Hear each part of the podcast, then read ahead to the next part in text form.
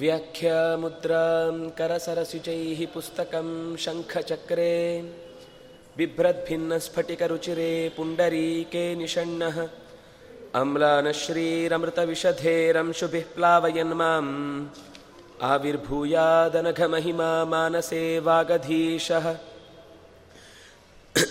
ध्यायेदिन्दीवराभं निजकरकमले दक्षिणे दण्डमग्र्यम् सव्ये पाशं दधानं जघनतटगते रूप्यपीठालयस्थं काञ्चीग्रैवेयहाराङ्गदकटककिरीटाङ्गुलीयाङ्घ्रिभूषा कर्णकल्पोज्ज्वलाङ्गं यदुकुलतिलकं कृष्णम् इष्टार्थसिद्ध्यै नमस्ते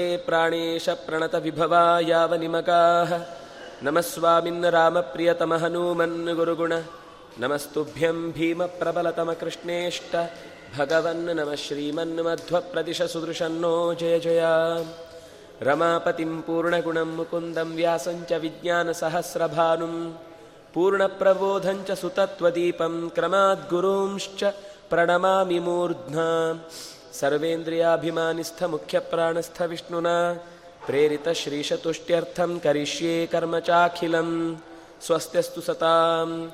ಹರಿ ಓಂ.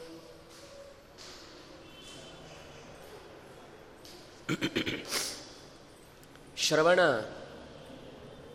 ಕೀರ್ತನ, ಸ್ಮರಣ, ಪಾದಸೇವನ, ಅರ್ಚನ, ವಂದನ, ದಾಸ್ಯ ಮತ್ತು ಕೊನೆಯದಾಗಿ ಆತ್ಮನಿವೇದನ ಅನ್ನುವ ಒಂಬತ್ತು ರೀತಿಯ ಭಕ್ತಿಯ ಮುಖಗಳನ್ನು ಪರಿಚಯಿಸ್ತಾ ಕೇಳಿ ಕೇಳಿ ಬಹಳ ಸಂತೋಷಪಟ್ಟವಳು ದೇವಹೂತಿ. ಹಾಗೆಯೇ ಶುಕಾಚಾರ್ಯರಿಂದ ಕೇಳಿ ಕೇಳಿ ಸಂತೋಷಪಟ್ಟವ ಪರೀಕ್ಷಿತ್ ಮಹಾರಾಜ.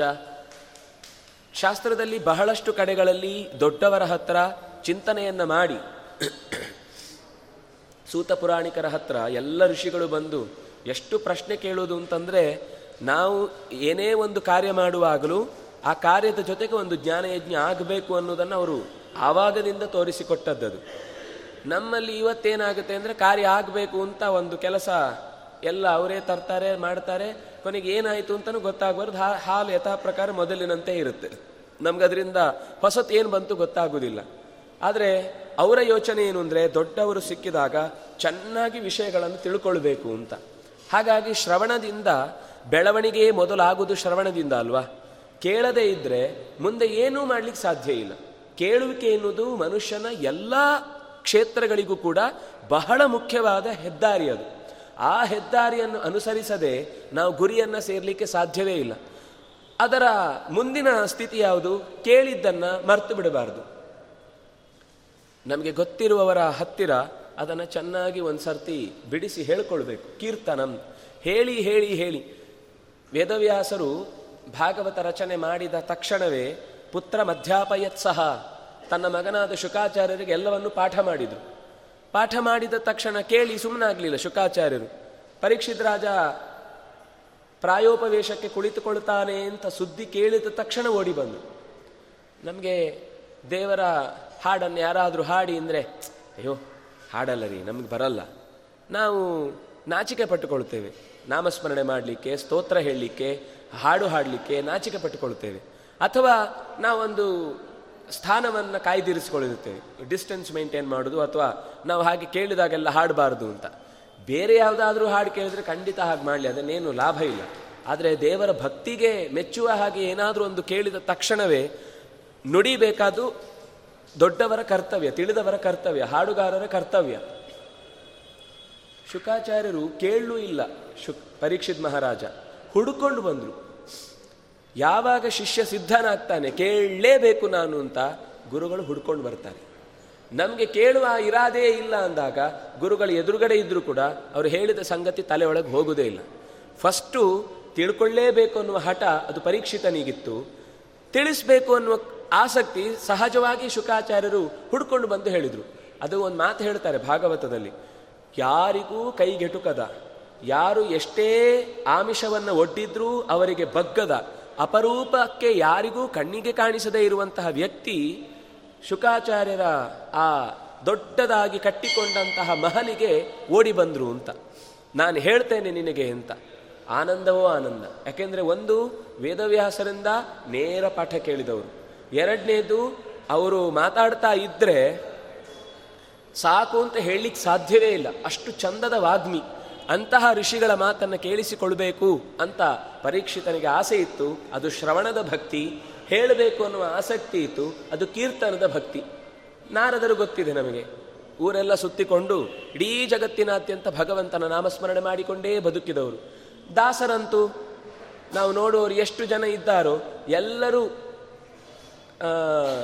ಹೆಂಡತಿ ಸಂತತಿ ಸಾವಿರವಾಗಲಿ ದಂಡಿಗೆ ಬೆತ್ತ ಹಿಡಿಸಿದಳಯ್ಯ ಅಂತ ತನ್ನ ಬದುಕಿಗೆ ನಿಜವಾದ ಮಂಗಳವನ್ನು ಹಾಡಿದವಳು ಈ ಹೆಣ್ಣು.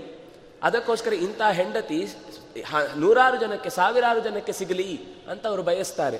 ಅಂದರೆ ದೇವರ ಹತ್ತಿರಕ್ಕೆ ಹೋಗುವ ಕುಟುಂಬ ಸಿಕ್ಕಿದರೆ ಹೆಂಡಿರು, ಮಕ್ಕಳು, ನಿನ್ನ ತೋಂಡರೆಂಬರು ಸಂಸಾರದ ಎಲ್ಲ ಸಂಬಂಧಗಳು ಕೇವಲ ನಮ್ಮ ಸಂಬಂಧಗಳನ್ನು ಅನುಭವಿಸಲಿಕ್ಕೆ ಮಾತ್ರ ಅಲ್ಲ.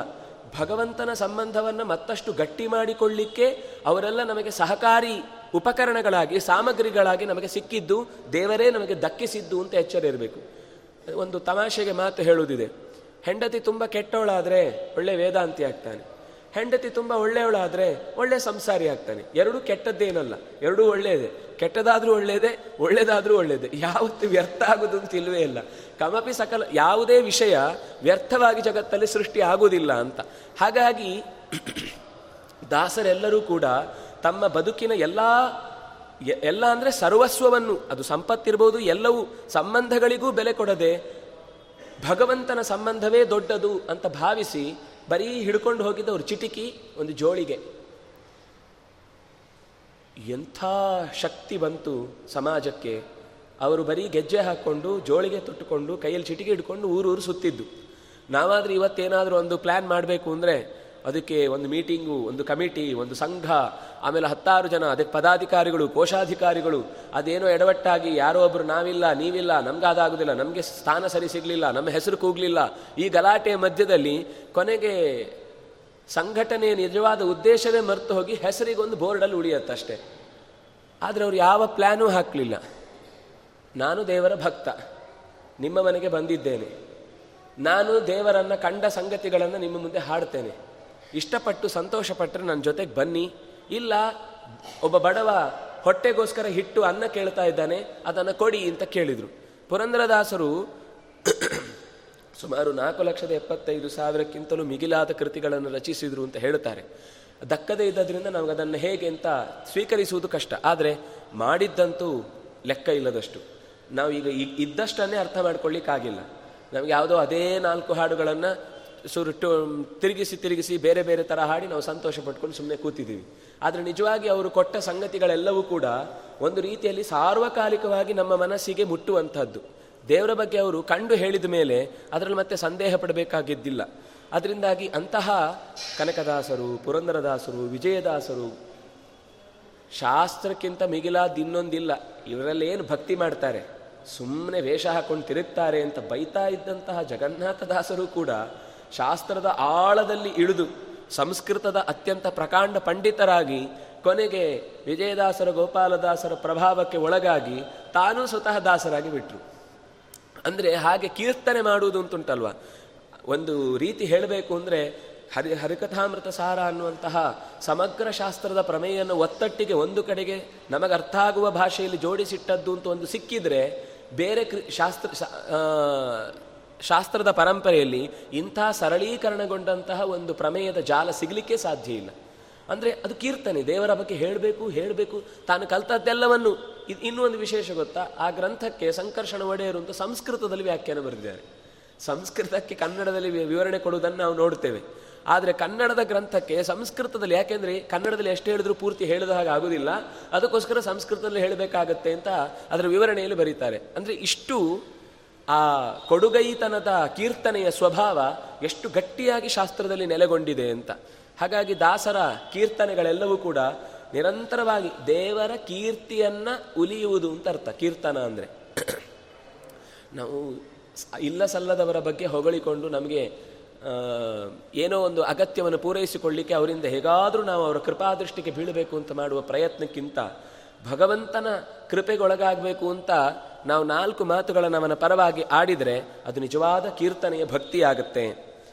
ನಿರಂತರ ದೇವರನ್ನು ಎಲ್ಲ ಅಪಾಯದಲ್ಲಿ ಸ್ಮರಿಸಿದವ ಸ್ಮರಣ ಭಕ್ತಿಯನ್ನು ಮಾಡಿ ಪ್ರಹ್ಲಾದ ಎಲ್ಲ ದೇವತೆಗಳಿಗಿಂತಲೂ ಹೆಚ್ಚಾಗಿ ಅತ್ಯಂತ ಭಯಂಕರವಾದ ರೂಪಕ್ಕೂ ಕೂಡ ಬೆದರದೆ ಎದುರು ನಿಂತು ಸ್ತೋತ್ರ ಮಾಡಿ ತಲೆಯಿನ್, ತಲೆಯನ್ನ ನರಸಿಂಹನ ಕೈಯಿಂದ ನೇವರಿಸಿಕೊಂಡು ಆನಂದಪಟ್ಟ ಹುಡುಗ. ಸ್ಮರಣೆಯಿಂದಲೇ ಆನಂದಪಟ್ಟು ಆ ಭಕ್ತಿಯನ್ನು ತೋರಿದ ಹುಡುಗ. ಪಾದಸೇವನಂ ಲಕ್ಷ್ಮೀದೇವಿ ತುಂಬದನ್ನ ಋಷಿಗಳ ಕಥೆಯಲ್ಲಿ ಬರುತ್ತೆ. ದೊಡ್ಡವರ ಪಾದ ಸೇವನೆ ಅಂತ ಅನ್ನೋದು ದೇವರ ಪಾದ ಸೇವೆ ಮಾಡಿದಷ್ಟೇ ಪುಣ್ಯ. ಯಾಕೆಂದರೆ ದೇವರ ನೇರ ಪಾದ ಸಿಗುವುದಿಲ್ಲ. ಅದಕ್ಕೋಸ್ಕರ ಉಳಿದಂತೆ ಅರ್ಚನೆ ಮಾಡ್ಬೋದು, ಕೀರ್ತನೆ ಮಾಡ್ಬೋದು, ವಂದನೆ ಮಾಡ್ಬೋದು, ಸ್ಮರಣೆ ಮಾಡ್ಬೋದು, ಆತ್ಮನಿವೇದನೆ ಮಾಡ್ಬೋದು. ಎರಡು ಸಾಧ್ಯ ಇಲ್ಲ. ಒಂದು ಸಖ್ಯ ಸಾಧ್ಯ ಇಲ್ಲ. ಇನ್ನೊಂದು ಪಾದ ಸೇವನಂ ಸಾಧ್ಯ ಇಲ್ಲ. ದೇವರು ಯಾಕಂದರೆ ಸಿಗುವುದೇ ಇಲ್ಲ. ನಾವು ದೇವರನ್ನು ಸಖ್ಯರಂತೆ ಭಾವಿ, ಸಖಿ. ಗೆಳೆಯರಂತೆ ಭಾವಿಸಿ ಮಾತನಾಡಿಕೊಳ್ಬೋದು. ಆದರೂ ಪ್ರತಿಯಾದ ಮಾತು ಸಿಗದೇ ಇದ್ದಾಗ ನಾವು ಆ ಖುಷಿಯನ್ನು ಅನುಭವಿಸ್ಲಿಕ್ಕಾಗುವುದಿಲ್ಲ ಆದರೆ ಇದೆರಡನ್ನು ಸಜ್ಜನರ ಸಖ್ಯ ಬೆಳೆಸಿ ದೇವರ ಸಖ್ಯ ಬೆಳೆಸ್ಬೋದು. ಸಜ್ಜನರ ಪಾದ ಪೂಜೆಯನ್ನು ಮಾಡಿ ಪಾದ ಒತ್ತಿ ದೇವರ ಪಾದವನ್ನು ಒತ್ತು, ಒತ್ತಬಹುದು ಅಂತ.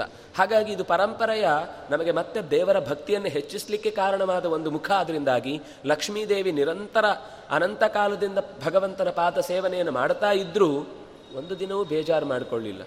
ಅಯ್ಯೋ ಇನ್ನೂ ಎಷ್ಟು ದಿವಸ ಓದ್ಬೇಕು ಹೀಗೆ? ನಮಗಾದರೆ ಪ್ರಶ್ನೆ ಶುರುವಾಗುತ್ತೆ. ಒಂದು ಹತ್ತು ನಿಮಿಷ ಆದಮೇಲೆ, ಇವ್ರು ಯಾಕೆ ಹೇಳ್ತಾನೆ ಇಲ್ಲ ಆರಾಮ ಕಾಲು ಕಾಲು ನೀಡಿ ಕೂತು ಬಿಟ್ಟಿದಾರಲ್ಲ ಅಂತ ಒಳಗೆ ಮನಸ್ಸಲ್ಲಿ ಅನಿಸ್ತಾ ಇರುತ್ತೆ. ಆದರೆ ಆ ರೀತಿ ದೇವರ ಚಿಂತನೆಯಲ್ಲಿ ಕ್ಷಣಕ್ಕೂ ಬೇರೆ ಕಡೆಗೆ ಗಮನ ಹರಿಯದೇ ಇದ್ದರೂ ಕೂಡ ಆ ಪಾದ ಸೇವನೆ ವಿಷಯದಲ್ಲಿ ಉದಾಸೀನಳಾಗದೇ ಇರುವಂತಹ ಭಗವಂತನ ಆ ಪಾದ ಸೇವನೆಯ ಭಕ್ತಿ ಅದು ಅವಳಿಗೆ ಮೀಸಲು. ಸಖ್ಯ ಅರ್ಜುನ ಕೃಷ್ಣನನ್ನು ಬಹಳ ಹತ್ತಿರದಿಂದ ಜೋಡಿ ಜೊತೆಯಾಗಿಯೇ ಓಡಾಡಿಕೊಂಡಿದ್ದವನು. ಅವನು ಈ ಮಹಾಭಾರತದ ಯುದ್ಧದ ಸಂದರ್ಭಕ್ಕಿಂತ ಮೊದಲೇ ಖಾಂಡವ ದಹನಕ್ಕೂ ಸಾರಥ್ಯ ಮಾಡಿದ್ದಾನೆ. ಬೇಕಾದಷ್ಟು ಸಂದರ್ಭದಲ್ಲಿ ಅವನು ಕೆಲವೊಂದು ಗಡಿಬಿಡಿಯ ಪ್ರತಿಜ್ಞೆಗಳನ್ನು ಮಾಡಿ ಅದು ಈಡೇರದೇ ಇದ್ದಾಗ ಕೊನೆಗೆ ಅಗ್ನಿ ಪ್ರವೇಶ ಅಂತ ಮಾಡಲಿಕ್ಕೆ ಹೋಗಿ ರಾಜಸೂಯಾಗದ ಸಂದ, ಕೃಷ್ಣ ರಾಜಸೂಯಾಗ ಮಾಡ್ತಾನೆ. ಅಲ್ಲಿಗೆ ಬಂದಾಗ ಒಬ್ಬ ಹುಡುಗ, ಅಂದರೆ ಬ್ರಾಹ್ಮಣ ಬಂದು ನನ್ನ ಮಕ್ಕಳೆಲ್ಲರೂ ಕೂಡ ತೀರಿಕೊಂಡು ಬಿಟ್ಟರು ಏನೇ ಪ್ರಯತ್ನ ಮಾಡಿದ್ರು ಉಳಿಸ್ಕೊಳ್ಳಿಕ್ಕೆ ಆಗ್ತಿಲ್ಲ ಅಂದಾಗ ಬೇರೆ ಎಲ್ಲರೂ ಸುಮ್ಮನಿದ್ದಾರೆ ಅರ್ಜುನ ಬಂದು ನಾನು ಮಾಡಿಕೊಡ್ತೇನೆ ಅಂದ. ಅಯ್ಯೋ, ಕೃಷ್ಣನಿಗೆ ಆಗಿಲ್ಲ ಪ್ರದ್ಯುಮ್ನಿಗೆ ಆಗಿಲ್ಲ, ಅನಿರುದ್ಧನಿಗೆ ಆಗಿಲ್ಲ, ನಿನಗೇನಾಗುತ್ತೆ? ಅಯ್ಯೋ, ಅವರಂತಲ್ಲ ನಾನು. ನಾನು ಬೇರೆ, ನನ್ನ ಕೈಯಲ್ಲಿ ಇರುವುದೇನು ನೋಡ್ಕೋ, ಗಾಂಡೀವ, ಅದಕ್ಕಿರುವ ಬೆಲೆ ನೀನು ಗೊತ್ತಿಲ್ಲ ಅಂತ ಹೇಳಿ ಅವನನ್ನು ಮತ್ತಷ್ಟು ಹುರಿದುಂಬಿಸಿ ಒಪ್ಪಿಸಿಕೊಂಡು ಕರ್ಕೊಂಡು ಹೋಗಿ ಆ ಮಗು ಹೆರುವ ಕಾಲಕ್ಕೆ ಎಲ್ಲ ಬಿಲ್ಲಿನ ಕೋಟೆಯನ್ನು ಕಟ್ಟಿ ಮಂತ್ರಗಳನ್ನು ಮಂತ್ರಿಸಿ ಕಾಯ್ತಾ ಎಚ್ಚರದ ಕಣ್ಣಿನಿಂದ ನಿಂತು ನೋಡ್ತಾ ಇದ್ರು, ಕ್ಷಣ ಮಾತ್ರದಲ್ಲಿ ಹುಟ್ಟಿದೊಡನೆ ಮಗು ನಾಪತ್ತೆ. ಅವನು ಚೆನ್ನಾಗಿ ಬಂದು ಬೈತಾನೆ. ನಿನ್ನ ನಂಬ್ಕೊಂಡು ಬಂದಲ್ವಾ ನನ್ನ ತಲೆಗೆ ನಾನು ಹೊಡ್ಕೊಳ್ಬೇಕು. ಏನು ನೀನು? ನಾನು ಕೃಷ್ಣ ಹೇಳಿದ, ಬೇಡ, ಕರ್ಕೊಂಡು ಹೋಗಬೇಡ, ಆಗುದಿಲ್ಲ ಅಂತ ಹೇಳಿದ. ಆದರೂ ನಾನು ಕೇಳಲಿಲ್ಲ ಅಂತ ಹತ್ಕೊಂಡು ಬೇಜಾರು ಮಾಡ್ಕೊಂಡು ಹೊರಟೋಗ್ತಾನೆ. ಇವನಿಗೆ ಅದಲ್ಲ ಸಮಸ್ಯೆ. ತಾನ ಮಾತು ನಡೆಸ್ಕೊಟ್ಟಿಲ್ಲ, ಅದು ಮುಖ್ಯ ಅವನಿಗೆ. ಎಲ್ಲ ದೇವತೆಗಳ ಲೋಕಕ್ಕೂ ಹೋಗ್ತಾನೆ. ಹೋಗಿ ಹುಡುಕಿದರೆ ಎಲ್ಲೂ ಸಿಗಲಿಲ್ಲ. ಕೊನೆಗೆ ಅಗ್ನಿ ಸಿದ್ಧಗೊಳಿಸಿ ಪ್ರಾಣ ಬಿಡಬೇಕು ಅಂತ ಹೊರಟಾಗ ಕೃಷ್ಣ ತಡೀತಾನೆ. ಇದು ಸಖ್ಯ ಅಂದರೆ. ತಕ್ಷಣ ತಡೆದು ಹೇಳ್ತಾನೆ, ಅಷ್ಟಕ್ಕೆ ಪ್ರ, ಪ್ರಯತ್ನವನ್ನು ಬಿಟ್ಟು ಬಿಡುದಾ ನೀನು ಪ್ರಯತ್ನದ ಪ್ರತಿನಿಧಿ ನೀನು. ನೀನೇ ಪ್ರಯತ್ನವನ್ನು ಕೈಬಿಟ್ರೆ ಯತ್ರ ಪಾರ್ಥೋ ಧನುರ್ಧರ. ನೀನು ಪಾರ್ಥ ಧನುರ್ಧರನಾಗಿ ಪ್ರಯತ್ನವನ್ನು ನಿರಂತರ ಬಿಡದೆ ಮಾಡಬೇಕು. ಆದರೆ ನಿನಗೇನಾಯಿತು ಯತ್ರ ಯೋಗೀಶ್ವರ ಕೃಷ್ಣ ಇರಲಿಲ್ಲ. ಅದಕ್ಕೋಸ್ಕರ ನೀನು ಸೋತಿ. ನಿನಗೆ ನಾನು ನಿನ್ನ ಜೊತೆಗಿದ್ರೆ ಖಂಡಿತ ಅದನ್ನು ಗೆಲ್ಲಿಕ್ಕಾಗತ್ತೆ. ಎಲ್ಲ ನಾನೇ ಮಾಡ್ತೇನೆ ಅಂತ ಹೊರಡುವುದರಲ್ಲೇ ನಾವು ಎಷ್ಟೋ ಸರ್ತಿ ಮೋಸಕ್ಕೊಳಗಾಗೋದು. ಮಾಡ್ಲಿಕ್ಕೆ ಹೊರಟಿದ್ದೇನೆ, ದೇವರು ನನ್ನ ಜೊತೆಗಿದ್ರೆ ಅದು ಯಶಸ್ಸಾಗಿ ನಡೆಯತ್ತೆ ಅನ್ನೋ ಎಚ್ಚರದಿಂದ ಹೊರಟ್ರೆ ಯಶಸ್ಸು ಖಂಡಿತ ನಮ್ಮ ಜೊತೆಗಿರುತ್ತೆ. ಕರ್ಕೊಂಡು ಹೋಗ್ತಾನೆ, ನೇರ ಭಗವಂತನ ಲೋಕದ ತನಕವೂ ಹೋಗಿ, ಅಲ್ಲಿ ತನ್ನದೇ ಇನ್ನೊಂದು ರೂಪದಿಂದ ಅರ್ಚನೆಗೆ ಒಳಪಟ್ಟು, ಅಲ್ಲಿ ಅಡಗಿಸಿಟ್ಟಿದ್ದಂಥ ಹಿಂದಿನ ಎಲ್ಲ ಮಕ್ಕಳನ್ನು ತಂದು ಆ ಬ್ರಾಹ್ಮಣನಿಗೆ ಒಪ್ಪಿಸುವ ಕೆಲಸ ಮಾಡ್ತಾನೆ. ಹೀಗೆ ವಿಹಾರ ಶಯ್ಯಾಸನ ಭೋಜನೇಶು ಅವನಿಗೆ ಮೊದಲು ಕೃಷ್ಣನ ಮೇಲೆ ತುಂಬ ಆಕ್ಷೇಪಗಳನ್ನು ಮಾಡ್ತಾನೆ ಕೃಷ್ಣ, ಈ ಯುದ್ಧ ಸರಿಯಲ್ಲ. ನಾವು ಮಾಡ್ತಾ ಇರೋ ಯುದ್ಧದಿಂದ ಕ್ಷತ್ರಿಯರು ಸತ್ರೆ ಅವರ ಹೆಂಡತಿಯರೆಲ್ಲ ಗಂಡಂದಿರನ್ನು ಕಳ್ಕೊಂಡ್ರೆ, ಅವರೆಲ್ಲರನ್ನು ಕೂಡ ನೂಕುಕೋರರು, ದರೋಡೆಕೋರರು ಅಥವಾ ಇನ್ಯಾರು ಮೂರನೆಯವರೆಲ್ಲ ಬಂದು ಅವರನ್ನು ಅತ್ಯಾಚಾರ ಮಾಡಿ, ಸಾಂಕರ್ಯ ಉಂಟಾಗಿ, ಅಧರ್ಮ ಉಂಟಾಗಿ, ಅಧರ್ಮದಿಂದ ದೇಶದಲ್ಲಿ ಎಲ್ಲ ಕುಲಾಚಾರಗಳು, ಧರ್ಮಗಳು ನಷ್ಟ ಆಗಿ ಆ ನಷ್ಟವಾದ ಪೀಳಿಗೆಯಿಂದಾಗಿ ಮುಂದಿನ ಕುಲ ಹಿಂದಿನ ಪಿತೃದೇವತೆಗಳಿಗೂ ಕೂಡ ಪಿಂಡ ಉದಕಗಳು ಸಿಗದೆ ಒದ್ದಾಡುವಂತಹ ಪ್ರಸಂಗ ಬರುತ್ತೆ. ಅದರಿಂದಾಗಿ ಇದೆಲ್ಲ ತಪ್ಪು. ತುಂಬ ಚೆನ್ನಾಗಿ ವಾದ ಮಾಡ್ತಾನೆ. ಕೃಷ್ಣ ಅದಕ್ಕೆ ಯಾವುದಕ್ಕೂ ಉತ್ತರ ಕೊಡಲ್ಲ. ಯಾಕೆಂದರೆ ಕೆಲವೊಂದು ಸರ್ತಿ ಪ್ರಶ್ನೆಯನ್ನು ಕನ್ಸಿಡರ್ ಮಾಡಿದರೆ ಆ ಪ್ರಶ್ನೆ ಭಾರೀ ಉತ್ತರ ಕೊಡಬೇಕಾಗಿ, ಕೊಡಲಿಕ್ಕೆ ಯೋಗ್ಯವಾದದ್ದು ಅಂತ ಅನ್ನಿಸಿಕೊಂಡ ಹಾಗೆ. ಕೃಷ್ಣ ಅದನ್ನು ಉತ್ತರಣೆ ಕೊಡಲಿಲ್ಲ. ಆದರೆ ಆ ಎಲ್ಲ ಪ್ರಶ್ನೆಗಳಿಗೂ ಮೂಲವಾದ ಒಂದು ಆತ್ಮದ ನಿತ್ಯತ್ವವನ್ನು ಹೇಳುತ್ತಾನೆ. ಇವರನ್ನೆಲ್ಲ ಕೊಲ್ಲುವುದು ಅಂತ ಹೇಳ್ತೀಯಲ್ವಾ? ಸಾಯುವ ವಸ್ತು ಯಾವುದು? ಜಗತ್ತಿನಲ್ಲಿ ಸಾಯುವ ವಸ್ತು ಅಂತ ಒಂದು ಇಲ್ಲವೇ ಇಲ್ಲ. ಅಲ್ಲ, ನಾವು ಹುಟ್ಟುವುದು ಸಾಯ್ ಸಾಯುವುದು ಅಂತ ಹೇಳ್ತೀವಲ್ವಾ ಅಂದರೆ? ಏನರ್ಥ ಹುಟ್ಟುವುದು ಅಂದರೆ? ಅಚ್ಛೇದ್ಯೋಯ ಮದಾಹ್ಯೋಯ ಮಕ್ಲೇದ್ಯೋ ಶೋಷೇವಚ ನಿತ್ಯ ಸರ್ವಗತಸ್ಥಾಣು ಅಚಲೋಯಂ ಸನಾತನಃ. ಎಲ್ಲವೂ ಜೀವ ಏನಿದೆ ಅದು ನಿತ್ಯ. ಅದು ಕಡಿಯ, ಯಾರು, ಯಾವುದರಿಂದ ಕತ್ತರಿಸಲ್ಪಡುವುದಿಲ್ಲ, ಅಡಿಗೆ ಬಿದ್ದು ಅಪ್ಪಚ್ಚಿ ಆಗುವುದಿಲ್ಲ, ಬೆಂಕಿಯಲ್ಲಿ ಸುಡುವುದಿಲ್ಲ, ನೀರಿನಲ್ಲಿ ಒದ್ದೆ ಆಗುವುದಿಲ್ಲ, ಏನೂ ಮಾಡಲಿಕ್ಕೆ ಬರುವುದಿಲ್ಲ. ಹಾಗಾದರೆ ಕೊಲ್ಲುವುದು ಯಾವುದನ್ನು? ಅದು ನಿತ್ಯ ಅದು. ಅಲ್ಲ, ದೇಹ. ದ್ರವ್ಯಂ ಕರ್ಮ ಚ ಕಾಲಶ್ಚ ಸ್ವಭಾವೋ ಜೀವ ಏವಚ ಯದನುಗ್ರಹ ತಸ್ಸಂತೆ ನಸಂತೆ ಸಂತೆ ಯದುಪೇಕ್ಷೆಯ. ದ್ರವ್ಯವೂ ನಾಶ ಆಗುವಂತಲ್ಲ, ದ್ರವ್ಯವೂ ನಿತ್ಯವೇ. ಮಣ್ಣು, ನೀರು, ಗಾಳಿ, ಬೆಂಕಿ, ಆಕಾಶ, ಇದೆಲ್ಲ ಒಂದು ಕಡೆ ಸೇರಿತು ಫಾರ್ಮ್ ಕ್ರಿಯೇಟ್ ಆಯಿತು, ಅದರೊಳಗೆ ಜೀವ ಸೇರಿತು, ಹುಟ್ಟಿತು ಅಂತ ಹೇಳ್ತೇವೆ. ಮಡಿಕೆ ಹುಟ್ಟಿತು, ಮಣ್ಣಿತ್ತು, ನೀರಿತ್ತು, ಕುಂಬಾರ ಇದ್ದ, ಚಕ್ರ ಇತ್ತು, ಒಂದು ಕೈಯಲ್ಲಿ ದಂಡ ಇತ್ತು. ಎಲ್ಲ ಜೋಡಿಸಿದ ಮಡಿಕೆ ಆಕಾರ ಬಂತು.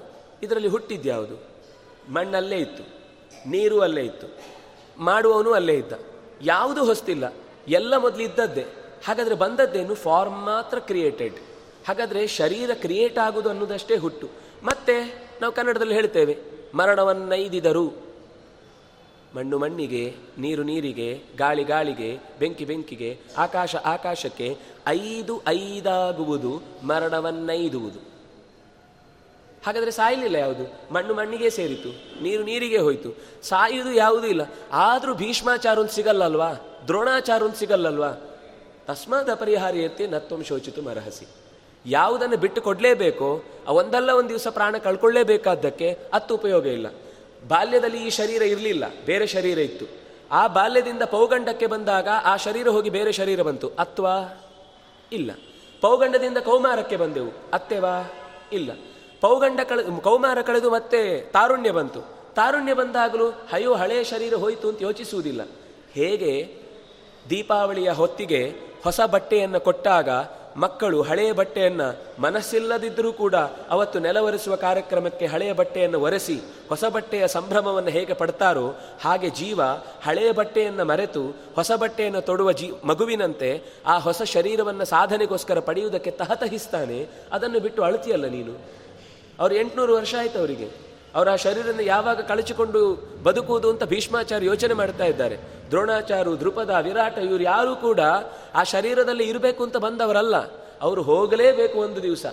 ಯಾರ ಪರವಾಗಿ ಹೋರಾಡ್ತಾ ಇದ್ದಾರೆ? ಅದು ಒಂದು ಕಾರಣ ಇತ್ತು. ಅದರಿಂದಾಗಿ ತದ್ ತದನುಬಂಧಿ ನಿಗ್ರಹ, ಭಗವಂತನ ವಿರೋಧಿಯಾಗಿ ನಿಂತವರಿಗೆ ಸಪೋರ್ಟ್ ಮಾಡುವವರಿಗೂ ಕೂಡ ಶಿಕ್ಷೆ ಇದೆ ಅನ್ನುವ ಕಾರಣಕ್ಕಾಗಿ ಅವರನ್ನು ಈಗ ಸಂಹರಿಸುವ ಇಷ್ಟು ಪ್ರೀತಿಯಿಂದ ಯಾರು ಹೇಳ್ತಾರೆ? ಸಖ್ಯದಲ್ಲಿ ಮಾತ್ರ ಸಾಧ್ಯ.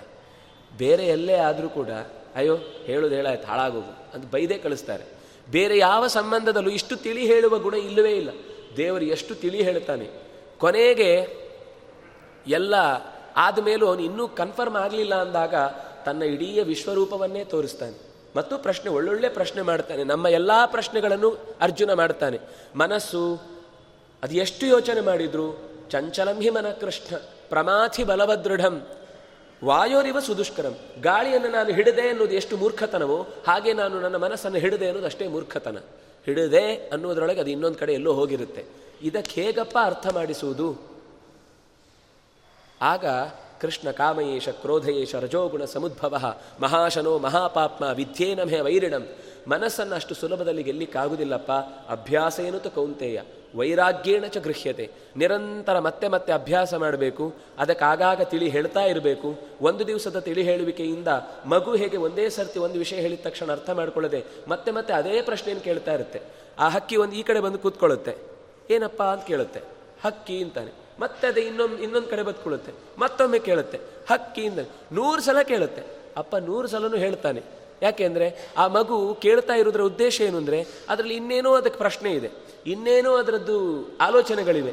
ಅಂದರೆ ಅದು ಹಾರುವಾಗಲೂ ಹಕ್ಕಿಯೇ, ನಿಲ್ಲುವಾಗಲೂ ಹಕ್ಕಿಯೇ, ರೆಕ್ಕೆ ಬಿಡಿಸುವಾಗಲೂ ಹಕ್ಕಿಯೇ, ಬಗ್ಗಿ ನಿಂತಾಗಲೂ ಹಕ್ಕಿಯೇ ಎದ್ದು ನಿಂತಾಗಲೂ ಹಕ್ಕಿಯೇ, ಎಲ್ಲ ಸ್ವರೂಪದಲ್ಲದು ಹಕ್ಕಿಯೇ. ಅನ್ನುವ ಎಚ್ಚರವನ್ನು ಪಡ್ಕೊಳ್ಳಿಕ್ಕೋಸ್ಕರ ಕೇಳುವ ಪ್ರಶ್ನೆಯಂತೆ ನಮ್ಮ ಮನಸ್ಸು ಕೂಡ ಒಂದೇ ಸರ್ತಿಗೆ ಒಂದು ವಿಷಯವನ್ನು ಸ್ವೀಕರಿಸಲಿಕ್ಕೆ ಸಾಧ್ಯ ಇಲ್ಲ. ಹಾಗೆಯೇ ಮನಸ್ಸನ್ನು ದೃಢ ಪಡ, ಪಡಿಸಬೇಕು ಅಂದರೆ ಒಳ್ಳೆಯ ಸಂಬಂಧವನ್ನು ಕೊಡಬೇಕು, ಅದರ ಜೊತೆಗೆ ಅದರಲ್ಲಿ ಅಭ್ಯಾಸ ಮಾಡಿಸಬೇಕು, ಹೀಗೆ ಉಳಿದ ವಿಷಯಕ್ಕಿಂತ ಈ ವಿಷಯ ಅಗತ್ಯ ಅಂತ ತಿಳಿಸ್ಬೇಕು. ಇಷ್ಟು ಹೇಳಿದರೂ ಪೂರ್ತಿ ಅವನಿಗೆ ಕನ್ಫರ್ಮ್ ಆಗಲಿಲ್ಲ. ಆಗ ಅವನಿಗೆ ವಿಶ್ವರೂಪ ತೋರಿಸ್ತಾನೆ. ತೋರಿಸಿದಾಗ ಗಾಬರಿ, ಪ್ರಪಂಚ ಎಲ್ಲ ಅವನ ಶರೀರದಲ್ಲಿ ಕಾಣಿಸ್ತಾ ಇದೆ. ಯಾವ ಯಾವ ದೇವತೆಗಳು ಅಂತ ಏನೇನು ಇಲ್ಲಿ ತನಕ ಗೆದ್ದು ಬಂದೆ ಅಂತೆಲ್ಲ ಅಂದ್ಕೊಂಡಿದ್ನೋ ಅವರೆಲ್ಲವನ್ನು ಕೈಯೊಳಗೆ, ಬಾಯೊಳಗೆ ಬೆರಳಿನ ಉಗುರಿನ ಮಧ್ಯದಲ್ಲಿ, ಎಲ್ಲ ಹಲ್ಲಿನ ಮಧ್ಯದಲ್ಲಿ, ದಂಷ್ಟ್ರಾಕರಾಳೇನ ಎಲ್ಲ ಹಲ್ಲುಗಳ ಮಧ್ಯದಲ್ಲಿ ಭೀಷ್ಮ ದ್ರೋಣ ಎಲ್ಲ ಸಿಕ್ಕಿಕೊಂಡು ಕಚ್ಚಿ ಅಪ್ಪಚ್ಚಿಯಾಗಿದ್ದಾರೆ. ಗಾಬರಿ ಆಗುತ್ತೆ ಅವನಿಗೆ. ಆಗ ಅವನೊಂದು ಮಾತು ಹೇಳ್ತಾನೆ ಎಲ್ಲ ನೋಡಿ ಅರ್ಥ ಆಗುತ್ತೆ ಅವನು. ದೇವರ ರೂಪ ಅನ್ನೋದು ಅದಕ್ಕೆ ಕೊನೆಯೇ ಇಲ್ಲ.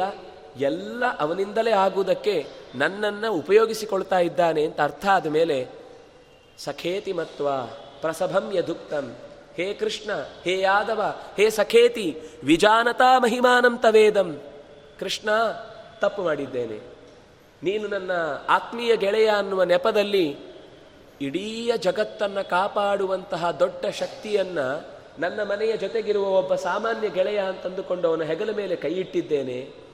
ಕೈ ಎಳೆದು ಎಳ್ಕೊಂಡು ಹೋಗಿದ್ದೇನೆ. ಊಟದ ತಟ್ಟೆಯ ಜೊತೆಗೆ ಕೂತು ಊಟ ಮಾಡಿದ್ದೇನೆ. ಮಲಗುವಾಗ ಪಕ್ಕಕ್ಕೆ ಸರಿಸಿ ನಾನು ನನ್ನ ಜಾಗದಲ್ಲಿ ಬಿಟ್ಟಿಲ್ಲ ನೀನು ಅಂತ ಬೈದು ಪಕ್ಕಕ್ಕೆ ತಳ್ಳಿದ್ದೇನೆ. ವಿಹಾರ ಶಯ್ಯ ಆಸನ ಭೋಜನೇಶು. ನೀನು ಕೂಡುವಾಗ ಇದು ನನ್ನ ಜಾಗ ಅಂತ ನೀನು ನನ್ನ ದೂಡಿ ಕೂತಿದ್ದೇನೆ. ಇಡೀ ಜಗತ್ತನ್ನು ನಡೆಸುವ ತತ್ವ ನನ್ನ ಪಕ್ಕದಲ್ಲಿ ಹೀಗೆ ಕೂತು ನಾನು ಮಾಡಿದ ಎಲ್ಲ ಚೇಷ್ಟೆಗಳನ್ನು ಪ್ರೀತಿಯಿಂದ ಗೆಳೆತನದ ಸಂಬಂಧವನ್ನು ಇಟ್ಟುಕೊಂಡು ಕ್ಷಮಿಸಿದೆಯಲ್ವಾ? ಪ್ರೀತಿಸಿದೆಯಲ್ವಾ? ಕೋಪ ಮಾಡಿಕೊಳ್ಳದೆ ನನ್ನನ್ನು ಅಂಟಿಕೊಂಡಿಯಲ್ವಾ? ಏನು ಹೇಳಿ ಕೃಷ್ಣ? ಪ್ರಮಾದಾತ್. ನಾನು ತಪ್ಪು ಮಾಡುವುದಕ್ಕೆ ಮಿತಿಯೇ ಇಲ್ಲ. ಕ್ಷಣ ಕ್ಷಣಕ್ಕೂ ಅನಂತ ತಪ್ಪು ಮಾಡಿದಾಗಲೂ ಕ್ಷಮಿಸುವ ಒಬ್ಬ ಇದ್ದ ಅಂದರೆ ಅದು ನೀನು ಮಾತ್ರ. ಅದಕ್ಕೆ ವಿಷ್ಣು ಸಹಸ್ರನ ಬದಲು ಒಂದು ಒಳ್ಳೆ ಹೆಸರಿದೆ ದೇವರಿಗೆ. ಕ್ಷಮಿಣಾಂ ವರಹ ಅಂತ. ನಾವು ಯಾವಾಗಲೂ ನೆನಪಿಸ್ಕೊಳ್ಬೇಕಾದ ನಾಮ. ಸಾ, ಹೆಜ್ಜೆ ಹೆಜ್ಜೆಗೂ ನಾವು ಸಾವಿರ ತಪ್ಪುಗಳನ್ನು ಮಾಡಿದಾಗಲೂ ಮಗು ಎದೆಯನ್ನು ಒತ್ತಿ ತುಳಿದು ಅಮ್ಮನನ್ನು ಮುದ್ದು ಮಾಡುತ್ತೆ. ನಾವು ಮುದ್ದು ಮಾಡುವುದಿಲ್ಲ, ತುಳಿದು ಓಡಾಡ್ತಾ ಇರ್ತೇವೆ. ಆದರೂ ಭಗವಂತ ಮತ್ತೆ ಮತ್ತೆ ಕ್ಷಮಿಸಿ ಕ್ಷಮಿಸಿ, ಇವತ್ತು ತಿದ್ದಿಕೊಳ್ತಾನೆ, ನಾಳೆ ತಿದ್ದಿಕೊಳ್ತಾನೆ ನಾಳ್ದು ತಿದ್ದಿಕೊಳ್ತಾನೆ ಅಂತ ಕಾಯ್ತಾನೆ ಇರ್ತಾನೆ. ಆ ಕರುಣೆ ಯಾರಿಗೆ ಬಂದೀತು? ಒಂದು ಜೀವದ ಕರುಣೆ, ಒಂದು ಜೀವದ ಮೇಲೆ ತೋರುವ ಕರುಣೆಯೇ ಇಷ್ಟ ಆದರೆ ಅನಂತ ಕೋಟಿ ಬ್ರಹ್ಮಾಂಡದಲ್ಲಿ, ಅನಂತ ಕಾಲದಿಂದ, ಅನಂತ ಜೀವಗಳು, ಅನಂತ ಥರದ ಬಗೆಯ ಜೀವಗಳು, ಅವುಗಳ ಕಾಲ, ಆ ಕಾಲಕ್ಕೆ ಸರಿಯಾಗಿ ಏನೇನು ಒದಗಿಸಬೇಕು? ಇಪ್ಪತ್ನಾಲ್ಕು ಬಾರ್ ಸೆವೆನ್. ನಮ್ಮ ಮನೆಯ ಅಡಿಗೆಯ ಅಟ್ಟದಲ್ಲಿ ಇರುವ ಒಂದು ಸಕ್ಕರೆಯ ಡಬ್ಬಿಯಲ್ಲಿ ಚೂರು ಬಾಯಿ ಓಪನ್ ಆಗಿದ್ದಕ್ಕೆ ನೆಲಮಾಳಿಗೆಯಲ್ಲಿರುವಂತಹ ಒಂದು ಗೂಡಿನಲ್ಲಿ ಇರುವೆಗೆ ಆಹಾರವನ್ನು ಅಲ್ಲಿದೆ ಅಂತ ಕರ್ಕೊಂಡು ಬರ್ತಾನೆ. ಬೇಕಾದ ಅದು ಒಂದೇ ತಿನ್ನುವುದಿಲ್ಲ. ಎಲ್ಲವನ್ನು ಕರ್ಕೊಂಡು ಬರುತ್ತೆ. ಎಲ್ಲ ಮೀಟಿಂಗ್ ಮಾಡಿಕೊಂಡು ನಮಗೆ ಬೇಕಾದಷ್ಟು ದೊಡ್ಡ ಗೂಡು ಸಿಕ್ಕಿದೆ ಅಂತ. ಹಾಗೆ ಕರ್ಕೊಂಡು ಬಂದು ಅವುಗಳಿಗೆ ಕಾಲಕಾಲಕ್ಕೆ ಬೇಕಾದ ಆಹಾರ ಕಾಲಕಾಲಕ್ಕೆ ಬೇಕಾದ ದೇಹದ ರಕ್ಷಣೆ, ಕಾಲಕ್ಕೆ ಕಾಲಕ್ಕೆ ಬೇಕಾದ ಮಿತ್ರತ್ವವು, ಸಹಾಯವು, ಏನೇನನ್ನು ಕ್ಷಣ ಕ್ಷಣಕ್ಕೂ ಅದರ ಕರ್ಮಕ್ಕನುಗುಣವಾಗಿ, ಯೋಗಕ್ಕನುಗುಣವಾಗಿ, ಯೋಗ್ಯತೆಗನುಗುಣವಾಗಿ ಹಿಂದಿನದು ಯಾವತ್ತೋ ನೆನಪಿಟ್ಟುಕೊಂಡು ಮುಚುಕುಂದನ ಕಥೆಯಲ್ಲಿ ಅವನು ಕೇಳುವುದು ದೇವತೆಗಳ ಹತ್ರ, ದೈತ್ಯರನ್ನು ಸೋಲಿಸಿ ಆದಮೇಲೆ ನನಗೆ ನಿದ್ದೆ ಬೇಕು ಅಂತ ಕೇಳ್ತಾನೆ. ದೇವರ ಕಾರುಣ್ಯ ಏನು ಅಂದರೆ ದೇವತೆಗಳು ಬಂದು ಹೇಳ್ತಾರೆ ನಾವು ಏನೋ ಒಳ್ಳೆಯದನ್ನು ಕೊಡಬೇಕು ಅಂದರೆ ಅವನು ನಿದ್ದೆ ಕೇಳಿಬಿಟ್ಟಿದ್ದಾನೆ ಅಂತ. ದೇವರು ಹೇಳ್ತಾನೆ ಅದನ್ನು ನನಗೆ ಬಿಡಿ. ಅವನು ಕೃಷ್ಣಾವತಾರದ ಕಾಲದ ತನಕವೂ ಮಲಗಿರ್ತಾನೆ ಆವಾಗ ಮಲಗಿದವ. ದೇವತೆಗಳ ಪರವಾಗಿ ದೈತ್ಯರ ವಿರುದ್ಧ ಹೋರಾಡಿದ ಯುಗ ಯುಗಾಂತರಗಳ ಕಾಲದಲ್ಲಿ ಇದ್ದವ ಇಲ್ಲಿ ಎದ್ದಾಗ ಎದುರುಗಡೆ ಬಂದಂತಹ ಕಾಲಯವನನ್ನು ಸುಟ್ಟು ಬಿಟ್ಟಾಗ ದೇವರು ಬಂದು ಹೇಳ್ತಾನೆ, ನನಗೆ ತುಂಬ ಒಳ್ಳೆಯ ಉಪಕಾರ ಮಾಡಿದ್ದಿ, ನಿನ್ನನ್ನು ಉದ್ಧಾರ ಮಾಡ್ತಾ ಇದ್ದೇನೆ ಅಂತ. ಕೇಳಿದ್ದು ನಿದ್ದೆ, ಕೊಟ್ಟದ್ದು ಮೋಕ್ಷ. ಒಬ್ಬ ಇಂದ್ರ ಪದವಿಯನ್ನು ಕೇಳಿದ, ಅವನಿಗೆ ನಿದ್ದೆ ಕೊಟ್ಟ. ಕುಂಭಕರ್ಣ ತಪಸ್ಸು ಮಾಡಿ, ಹಠ ತೊಟ್ಟು, ನಾನು ಇಂದ್ರ ಪದವಿಯನ್ನು ಜ, ತೆಗೆದುಕೊಂಡು ಇಡೀ ಜಗತ್ತನ್ನು ಆಳ್ಬೇಕು ಅಂತ ಬಯಸಿದ. ಭಕ್ತಿ ಇರಲಿಲ್ಲ. ಇದ್ದದ್ದೇನು ಅಂದರೆ ಸ್ವಾರ್ಥ. ದೇವರು ಅಂಥ ಸಂದರ್ಭದಲ್ಲಿ ಕೇಳಬಾರದ್ದನ್ನು ಕೇಳಲಿಕ್ಕೆ ಹೋದಾಗ ನಾಲಿಗೆ ತಿರುಗಲೇ ಇಲ್ಲ. ಆದರೆ ನಮ್ಗೇನು ಕೇಳಬೇಕು ಅಂತ ಗೊತ್ತಿಲ್ಲ ಅಂದರೂ ದೇವರಿಗೇನು ಕೊಡಬೇಕು ಅದನ್ನು ಹುಟ್ಟಿಸಿದವನಿಗೆ ಹೊಟ್ಟೆಗೆ ಹಿಟ್ಟು ಹಾಕುವುದು ಗೊತ್ತೇ ಇದೆ. ನಾವೇ ತುಂಬ ಅಪನಂಬಿಕೆ ತೋರುವುದು ದೇವರ ಮೇಲೆ. ದೇವರು ನನಗೇನು ಮಾಡಿದ್ದಾನೆ ದೇವ್ರು ನನಗೇನು ಕೊಟ್ಟಿದ್ದಾನೆ ಫಸ್ಟ್ ಆಫ್ ಆಲ್ ನಮ್ಗೆ ಇದ್ದಾನ ಅಂತಂದೇ ದೊಡ್ಡ ಸಂಶಯ. ಫಸ್ಟು ನಾವಿದ್ದೇವೆ ಅನ್ನೋದೇ ಸಂಶಯ. ನಾವಿದ್ದೇನೆ ನಮ್ಮಲ್ಲಿ ಒಳಗೆ ಇದ್ದುವ ಪರಮಾತ್ಮ ನಮ್ಮನ್ನು ರಕ್ಷಿಸ್ತಾನೆ ಎಂದು ಇನ್ನೂ ದೊಡ್ಡ ಸಂಶಯ. ಯಾಕೆ ಈ ಸಂಶಯಗಳು ಬರುತ್ತೆ ಅಂದರೆ ನಮ್ಮ ಪ್ರಾಚೀನ ಶಿಕ್ಷಣದ ಕ್ರಮ ಏನು ಇವತ್ತು ಕಳಚಿ ಹೋಗಿದೆ, ಪೂರ್ತಿಯಾಗಿ ನಾವು ಇಂಟಲೆಕ್ಚುವಲ್ ಅಂತನ್ನುವ ನೆಪವನ್ನು ಒಡ್ಡಿ ಎಲ್ಲವನ್ನು ಪ್ರಶ್ನಿಸಬೇಕು ಅನ್ನೋದು ಕರೆಕ್ಟೇ ಆದರೆ ಅದರ ಹಿಂದೆ ಒಂದು ನಂಬಿಕೆಯೂ ಇದೆ ಅನ್ನೋದನ್ನು ಜೊತೆಗಿಟ್ಟುಕೊಂಡ್ರೆ ಮಾತ್ರ ಸತ್ಯ ಹೊಳೆಯತ್ತೆ ಹೊರತು ಏನನ್ನು ನಂಬದೆ ಅಥವಾ ಇದರಲ್ಲೂ ಒಂದು ಸತ್ಯ ಇರಬಹುದು ಅಂತ ನಿರೀಕ್ಷೆಯನ್ನು ಇಟ್ಟುಕೊಳ್ಳದೆ ಪ್ರಶ್ನೆ ಮಾತ್ರ ಮಾಡಿದರೆ ದೇವರು ಕೊನೆಯವರೆಗೂ ಪ್ರಶ್ನೆಯಾಗಿಯೇ ಉಳಿತಾನೆ. ಅದಕ್ಕೆ ವೇದ ಹೇಳುವ ಹೆಸರು ದೇವರಿಗೆ ಸಂಪ್ರಶ್ನಂ ಭುವನ ಎಂತ್ಯನ್ಯ ದೇವರಿಗೆ ಹೆಸರೇ ಸಂಪ್ರಶ್ನ ಅಂತ. ಎಷ್ಟು ಪ್ರಶ್ನೆಗಳನ್ನು ಮಾಡಿದ ಮೇಲೂ, ಅನೇಕ ಉತ್ತರಗಳನ್ನು ಪಡೆದ ಮೇಲೂ ಅನಂತ ಕಾಲದ ಅನುಭವವನ್ನು ಪಡೆದ ಮೇಲೂ ಯಾರು ಪ್ರಶ್ನೆಯಾಗಿಯೇ ಉಳಿಯುತ್ತಾನೋ ಅವನು ದೇವರು. ಅಲ್ಲಿ ವೇದದಲ್ಲಿ ಒಂದು ಮಂತ್ರ ಬರುವಂಥದ್ದಿದ್ರೆ ಹಿಂದೆ, ಧಾಮಾನಿ ವೇದ ಭುವನಾನಿ ವಿಶ್ವ, ಯೋ ನ, ಯೋ ದೇವಾನಾಂ ನಾಮಧಾ ಏಕ ಏವ, ಸಂಪ್ರಶ್ನಂ ಭುವನ ಎಂತ್ಯನ್ಯ ಹೆತ್ತವ, ಹೊತ್ತವ, ಎಲ್ಲವ ನಿತ್ತವ, ವೇದವ, ಲೋಕವ, ಜೀವವ, ತಂದವ, ಎಲ್ಲಕ್ಕೂ ಚಂದದ ಹೆಸರನ್ನು ಇತ್ತವ ಉತ್ತರ ಸಿಕ್ಕರು ಪ್ರಶ್ನೆ ಯಾರವ? ಅದು ಆ ಮಂತ್ರದ ಅಭಿಪ್ರಾಯ. ಹಾಗಾಗಿ ಇಡೀ ಜಗತ್ತಿಗೆ ಯೋ ವಿಧಾತ ಧಾರಣೆ ಮಾಡಿ, ಪೋಷಣೆ ಮಾಡಿ, ರಕ್ಷಣೆ ಮಾಡಿ ಎಲ್ಲ ಪ್ರಶ್ನೆಗಳಿಗೂ ಉತ್ತರ ಸಿಕ್ಕಿದ ಮೇಲೂ ಪ್ರಶ್ನೆಯಾಗಿ ಇರುವ ಆ ಭಗವಂತನ ಬಗ್ಗೆ ಅರ್ಜುನನಿಗೆ ಎಲ್ಲ ಪ್ರಶ್ನೆಗಳಿಗೆ ಉತ್ತರ ಸಿಕ್ಕಿದಾಗಲೂ ಅವನಿಗೆ ಕಂಡದ್ದೇನು ಅಂದರೆ, ಇಲ್ಲಿಯ ತನಕ ಅವನು ತೋರಿದ ಕಾರುಣ್ಯ ಅದು ಹೇಳಲಿಕ್ಕೆ ಬರದ್ದು. ಅತ್ತು ಬಿಡ್ತಾನೆ. ದೇವರ ಮುಂದೆ ಅತ್ತೇ ಬಿಡ್ತಾನೆ. ಅತ್ತು ಬಿಟ್ಟು ನಾನು ತಪ್ಪು ಮಾಡಿದ್ದೇನೆ. ಇನ್ನು ಮುಂದೆ ಈ ರೀತಿ ನನ್ನ ಮನಸ್ಸಿನಲ್ಲಿ ತಪ್ಪು ಚಿಂತನೆ ಬರದ ಹಾಗೆ ನೋಡು ಅಂತ ಕೇಳ್ತಾನೆ. ದೇವರು ಅವನಿಗೆ ನೋಡಿ ಎಷ್ಟು ಕರುಣೆ ಅಂದರೆ ಈ ಕಣ್ಣಿನಿಂದ ನಿನಗೆ ನೋಡ್ಲಿಕ್ಕಾಗುವುದಿಲ್ಲ. ಅದಕ್ಕೋಸ್ಕರ ನಿನಗೆ ದಿವ್ಯಂ ದದಾನಿತೇ ಚಕ್ಷುಹು. ನಿನಗೆ ಈ ಕಣ್ಣಿನಿಂದ ನೋಡ್ಲಿಕ್ಕಾಗಲ್ಲಪ್ಪ ಇದನ್ನ? ಅದಕ್ಕೋಸ್ಕರ ನಿನಗೊಂದು ಸ್ಪೆಷಲ್ ಗ್ಲಾಸ್ ಕೊಡ್ತೇನೆ. ಇದು ತ್ರೀ ಡಿ ಸಿನಿಮಾ ಸಾಮಾನ್ಯ ಸಿನಿಮಾ ಅಲ್ಲ ಇದು. ನಿಂಗೆ ತೋರಿಸ್ತಾ ಇರೋದು. ಪ್ರಪಂಚಾದ್ಯಂತ ವ್ಯಾಪಿಸಿಕೊಂಡ ಭಗವಂತನ ರೂಪ ಕಣ್ಲಿಕ್ಕೆ ನಿನಗೆ ವಿಚಿತ್ರವಾದ ಕಣ್ಣು ಬೇಕು ಅಂತ ಹೊಸ ಕಣ್ಣನ್ನು ಕೊಟ್ಟು, ಹೊಸ ಕಣ್ಣು ಎನಗೆ ಹಚ್ಚಲಿ ಬೇಕು ಜಗದಂಬೆ. ನಮ್ಗೆ ಆ ಹಚ್ಚುವ ಕಣ್ಣನ್ನು ಅವನೇ ಕೊಡಬೇಕು. ಆದರೆ ಅದಕ್ಕಿಂತ ಹಿಂದೆ ಒಂದು ಮಾತು ಬಂತು. ಅವನು ಕೇಳ್ತಾನೆ. ಅರ್ಜುನ ಕೇಳ್ತಾನೆ, ಏನು ಅಂತಂದರೆ ನೋಡಬೇಕು ಅನ್ನುವ ಆಸೆ ನನಗೆ ಬಲವಾಗಿ ಇದೆ ಕೃಷ್ಣ. ನೋಡಿಸ್ಬೇಕಾದ್ದು ನೀನು. ನಾವು ಅಷ್ಟು ಹಠ ತೊಟ್ಟರೆ ದೇವರು ಕಾಣ್ತಾನೆ. ನಮ್ಗೆ ಹಷ್ಟ ಹಷ್ಟವೇ ಹಠವೇ ಬರುವುದಿಲ್ಲ ತೋರಿದ್ರೆ ತೋರಿಸ್ಲಿ, ಇದ್ರೆ ಬರಲಿ. ಆದರೆ ನಮಗೆ ಆದರೆ, ಹೋದರೆ, ಹತ್ತಿ ಬೆಳೆದ್ರೆ, ಕೊನೆಗೊಂದು ಅಜ್ಜಿಗೆ ಸೀರೆ. ಅಲ್ಲಿ ತನಕ ನಮ್ಗೆ ಯೋಚನೆಯೇ ಬರುವುದಿಲ್ಲ ಅದರಿಂದಾಗಿ ನಮ್ಮ ಭಕ್ತಿ ಫಲಿಸುವುದಿಲ್ಲ. ಆದರೆ ಅರ್ಜುನನ ಸಖ್ಯ ಭಕ್ತಿ ಅದು ತುಂಬ ಗಾಢವಾದದ್ದು. ಅದಕ್ಕೆ ಒಂದು ಮೇರೆಯನ್ನು ಹಾಕಿ ಹೇಳಲಿಕ್ಕೆ ಬರುವುದಿಲ್ಲ. ಪ್ರತಿ ಸಂದರ್ಭದಲ್ಲೂ ಕೃಷ್ಣನ ಬಗ್ಗೆ ಅವನಿಗಿದ್ದ, ಅದಕ್ಕೆ ಕೃಷ್ಣ, ಮಮ ಪ್ರಾಣಾಹಿ ಪಾಂಡವಾಹ ಅಂತ ಹೇಳಿದ್ದು. ನಮಗೆ ಅರ್ಜುನನ ಭಕ್ತಿಯ ಜೊತೆಗೆ ಉಳಿದ ಎಲ್ಲ ಪಾಂಡವರದ್ದು ನೋಡಬೇಕು ನಿಜವಾಗಿ. ಎಲ್ಲರೂ ಕೂಡ. ಅದರಲ್ಲೂ ಭೀಮನ ಭಕ್ತಿ ಅನ್ನೋದು ಅದಕ್ಕೆ ಒಂದು ಸಾಟಿಯೇ ಇಲ್ಲ. ಅವನ ಭಕ್ತಿ ಅನ್ನುವುದಕ್ಕೆ ಅವನು ಎಲ್ಲಿಯವರೆಗೆ ಅಂದರೆ ದೇವರ ಮೇಲೆ ಭಕ್ತಿ, ದೇವರ ಮೇಲೆ ನಂಬಿಕೆ ಅಂದರೆ ನಾರಾಯಣಾಸ್ತ್ರವನ್ನು ಪ್ರಯೋಗ ಮಾಡ್ತಾರೆ. ಪ್ರಯೋಗ ಮಾಡಿದಾಗ ಭಗವಂತ ಹೇಳ್ತಾನೆ, ಎಲ್ಲರೂ ಶರಣಾಗಿ, ನಿಮ್ಮ ನಿಮ್ಮ ಪ್ರಾಣ ಉಳಿಸ್ಕೊಳ್ಳಿಕ್ಕೆ ನೀವೀಗ ಶರಣಾಗಲೇಬೇಕು ಅಂತ. ಭೀಮಸೇನ ತಲೆ ತಗ್ಗಿಸುವುದೇ ಇಲ್ಲ. ದೇವರತ್ರ ನನ್ನ ಪ್ರಾಣ ಉಳಿಸ್ಕೊಳ್ಳಿಕ್ಕೋಸ್ಕರವಾಗಿ ನಾನು ಪ್ರಾರ್ಥನೆ ಮಾಡುವುದಿಲ್ಲ. ದೇವರನ್ನು ನಾನು ಪ್ರೀತಿಸುವುದು ದೇವರಿಗಾಗಿ ಹೊರತು ನನ್ನ ಪ್ರಾಣ ಉಳಿಸ್ಕೊಳ್ಳಿಕ್ಕಾಗಿ ಅಲ್ಲ. ಅದರಿಂದಾಗಿ ನಾನು ಅದಕ್ಕೆ ಶರಣಾಗುವುದಿಲ್ಲ. ಅದು ವಸ್ತುತಃ ಏನು ಕೃಷ್ಣನದ್ದೇ ಆದೇಶ ತಗೊಂಡಾಗಲೂ ಪ್ರಾಣ ಉಳಿಸ್ಕೊಳ್ಳಿಕ್ಕೋಸ್ಕರ ನಾನು ದೇವರನ್ನು ಪ್ರಾರ್ಥಿಸುವುದಿಲ್ಲ. ಅಂದ್ರೆ ಅಷ್ಟು ನಿಷ್ಠೆ ದೇವರ ಮೇಲೆ. ದೇವರ ನಮ್ ಮೇಲೆ ನಂಬಿಕೆ ಎಂಥದ್ದು ಅಂದರೆ ದೇವರು ನನ್ನನ್ನು ರಕ್ಷಿಸಿಯೇ ರಕ್ಷಿಸ್ತಾನೆ. ರಕ್ಷತೀತ್ಯವ ವಿಶ್ವಾಸ, ತದೀಯೋಹಮಿತಿ ಸ್ಮೃತಿ, ಶರಣಾಗತಿ ರೇಷಾ ಸ್ಯಾತ್ ವಿಷ್ಣು ಮೋಕ್ಷ ಪ್ರದಾಯಿನಿ. ಮಗು ಅತ್ತಾಗ ರೆಚ್ಚ ಹಿಡಿದಾಗ ಬೇರೆಯವರು ಏನೇನೋ ಬಂದು ಎತ್ಕೊಳ್ತಾರೆ. ಅಳು ನಿಲ್ಲಿಸುವುದಿಲ್ಲ ಆಟದ ಸಾಮಾನು ಕೊಡ್ತಾರೆ. ಅಳು ನಿಲ್ಲಿಸುವುದಿಲ್ಲ ಇನ್ನೇನೋ ಕೊಡ್ತಾರೆ. ಅಳು ನಿಲ್ಲಿಸುವುದಿಲ್ಲ ಕೊನೆಗೆ ಅಮ್ಮ ಬಂದ ಮೇಲೇ ಅಳು ನಿಲ್ಲಿಸುತ್ತೆ ಇನ್ನೇನು ಬೇಕಾ? ಅಮ್ಮ ಎತ್ಕೊಂಡ ತಕ್ಷಣ ಎಲ್ಲ ಶಾಂತ ಹೋಗುತ್ತೆ. ಅಷ್ಟರ ತನಕ ರೆಚ್ಚ ಹಿಡ್ದದ್ದು ಯಾಕೆ ಅಮ್ಮ ಬರಬೇಕು ಅಂತ. ನಾವು ಹಾಗೆ ಸ್ವಲ್ಪ ಸ್ವಲ್ಪ ಅಳ್ತೇವೆ ಕಷ್ಟ ಬಂದಾಗ. ದೇವರಾಗ ಒಂದು ಸ್ವೀಟ್ ಕೊಟ್ಟು ಬಾಯಿ ಮುಚ್ಚಿಸ್ಬಿಡ್ತಾನೆ. ನಮ್ದು ಅಲ್ಲಿಗೆ ಮುಗಿದೋಗುತ್ತಾಳು ಆದರೆ ನನಗೆ ದೇವ್ರು ಬರೋದೇ ಇಲ್ಲ ಅಲ್ಲಿಂದನೇ ವಾಪಸ್ ಹೋಗ್ಬಿಡ್ತಾನೆ. ನಾವು ಆ ಸ್ವೀಟ್ ತಗೊಂಡ ಮೇಲೂ ನನಗೆ ಆ ಸ್ವೀಟ್ ಬೇಡ, ನೀನು ಬೇಕು ಅಂತ ಮತ್ತೆ ರೆಚ್ಚೆ ಹಿಡಿದು ಅತ್ರೆ, ನೋಡಿ ಸಮುದ್ರ ಮಥನ ಆಗುವಾಗ ಅಮೃತ ಬರುವ ತನಕವೂ ದೇವತೆಗಳು ಬಿಡಲಿಲ್ಲ. ಮೊದಲು ಬೇಕಾದಷ್ಟು ಸಂಪತ್ತು ಬಂತು. ಸಂಪತ್ತು ಬಂದ ಮೇಲೂ ಅಧ್ಯಯನ ಬಿಡಬಾರದು. ಅಂದರೆ ಮಥನ ಮಾಡುವುದು ಅಂದರೆ ನಮ್ಮ ಚಿಂತನೆ. ಅಧ್ಯಯನ ಅನ್ನೋದು ನಮಗೆ ಡಿಗ್ರಿ ಆದ ತಕ್ಷಣ ಓದಿ ಮುಗಿಯಿತು ಅಂತ ಅನ್ನುವ ಭ್ರಮೆಯಲ್ಲಿ ಬೀಳ್ತೇವೆ ನಾವು. ಆದರೆ ಕೊನೆಯವರೆಗೂ ಸಾಯುವ ತನಕವೂ ನಮಗೆ ತಿಳ್ಕೊಳ್ಳುವಂಥದ್ದಿದೆ. ಸಾಯುವ ತನಕವೂ ನಾವು ಯೋಚನೆ ಮಾಡಿ, ಅಭ್ಯಾಸ ಮಾಡಿ, ಭಗವಂತನ ಎಚ್ಚರವನ್ನು ಪಡೀಲಿಕ್ಕೆ ಬೇಕಾದಷ್ಟು ದಾರಿಗಳಿವೆ. ಹಾಗೆ ಯೋಚನೆ ಮಾಡಿ ಯಾರು ನಿರಂತರ ದೇವರ ಚಿಂತನೆಯಲ್ಲಿ ಉಳ್ಕೊಳ್ತಾನೋ ಅವನಿಗೆ ದೇವರು ತನ್ನನ್ನು ತೋರಿಸಿಕೊಡ್ತಾನೆ. ನಮಗೆ ಮಧ್ಯ ಮಧ್ಯದಲ್ಲೇ ಕೆಲವು ಸಿದ್ಧಿಗಳು ಬಂದುಬಿಡ್ತವೆ, ಲಾಭಗಳಾಗಿ ಹೋಗ್ತವೆ. ನಾವು ಅನ್ಕೊಂಡದ್ದಾಗುತ್ತೆ, ಒಳ್ಳೆ ಜಾಬ್ ಸಿಗುತ್ತೆ, ಒಳ್ಳೆ ಹೆಂಡತಿ ಸಿಕ್ಬಿಡ್ತಾಳೆ. ಅಥವಾ ನಾವು ಅನ್ಕೊಂಡದ್ದು ಇನ್ನೇನೋ ದೊಡ್ಡ ಒಂದು ಪಟ್ಟಣವನ್ನು ಕಟ್ಟಬೇಕು ಕಟ್ಟಿಯೂ ಆಯಿತು. ಆಮೇಲೆ ದೇವರು ಮಾತ್ ಮರ್ತೇ ಹೋಗ್ತಾನೆ. ಯಾಕೆಂದ್ರೆ ಆಮೇಲೆ ನಾವು ನೆನಪಿಸ್ಕೊಳ್ಳಲ್ಲ. ಮುಂದೂವರೆಸಿದ್ರೆ ಅದು ಭಕ್ತಿಯ ಬೆಳವಣಿಗೆ ಆಗುತ್ತೆ. ಹೀಗೆ ಅರ್ಜುನನ ಸಖ್ಯ ಅದಕ್ಕೆ ಮಾತಿಲ್ಲ. ಆದರೆ ಅದು ಅಷ್ಟು ಸುಲಭದಲ್ಲಿ ಎಲ್ಲರಿಗೂ ಸಿಗುವುದಿಲ್ಲ. ಹಾಗೆ ಸಿಗಬೇಕು ಅಂದರೂ ಒಂದು ದೊಡ್ಡ ಭಾಗ್ಯ ಬೇಕು. ಅದರಿಂದಾಗಿ ದಾಸರ ಪದ್ಯಗಳಲ್ಲಿ ಮಗುವಿನ ರೂಪದೇ, ರೂಪದಲ್ಲಿ ದೇವರ ಪ್ರಾರ್ಥನೆ ಇದೆ. ಅಥವಾ ಆಕ್ಷೇಪದ ರೂಪದಲ್ಲಿ ಕೆಲವೊಮ್ಮೆ ಪ್ರಾರ್ಥನೆ ಇದೆ. ಆದರೆ ಸಖ್ಯದ ರೂಪದಲ್ಲಿ ಪ್ರಾರ್ಥನೆ ಬಹಳ ಕಮ್ಮಿ. ಇದೆ, ಇಲ್ಲ ಅಂತಿಲ್ಲ. ಅಪರೂಪಕ್ಕೆ ಕೆಲವೊಂದು ಕಡೆ ಇದೆ. ಆದರೂ ಆ ಪ್ರಾರ್ಥನೆಯಲ್ಲಿ ಬಲ ಬರುವುದು ಯಾವಾಗ ಅಂದರೆ ಆ ಪ್ರೀತಿಯ ಗಟ್ಟಿತನ, ಅಷ್ಟು ಗಟ್ಟಿಯಾದರೆ ಮಾತ್ರ ಆ ಸಖ್ಯವನ್ನು ಮಾಡಲಿಕ್ಕೆ ಸಾಧ್ಯ. ವಂದನ. ವಂದನ ಅಂದರೆ ಆಚಾರ್ಯರು ಹುಡುಗನಾಗಿ ಮನೆ ಬಿಟ್ಟು ಹೊರಡುವಾಗ ಅಲ್ಲಿ ಕಂಬಕ್ಕೆ, ಗೋಡೆಗೆ, ಮಣೆಗೆ, ನೆಲಕ್ಕೆ, ಮೆಟ್ಲಿಗೆ ಎಲ್ಲದಕ್ಕೂ ನಮಸ್ಕಾರ ಮಾಡಿಕೊಂಡು ಹೋದರು.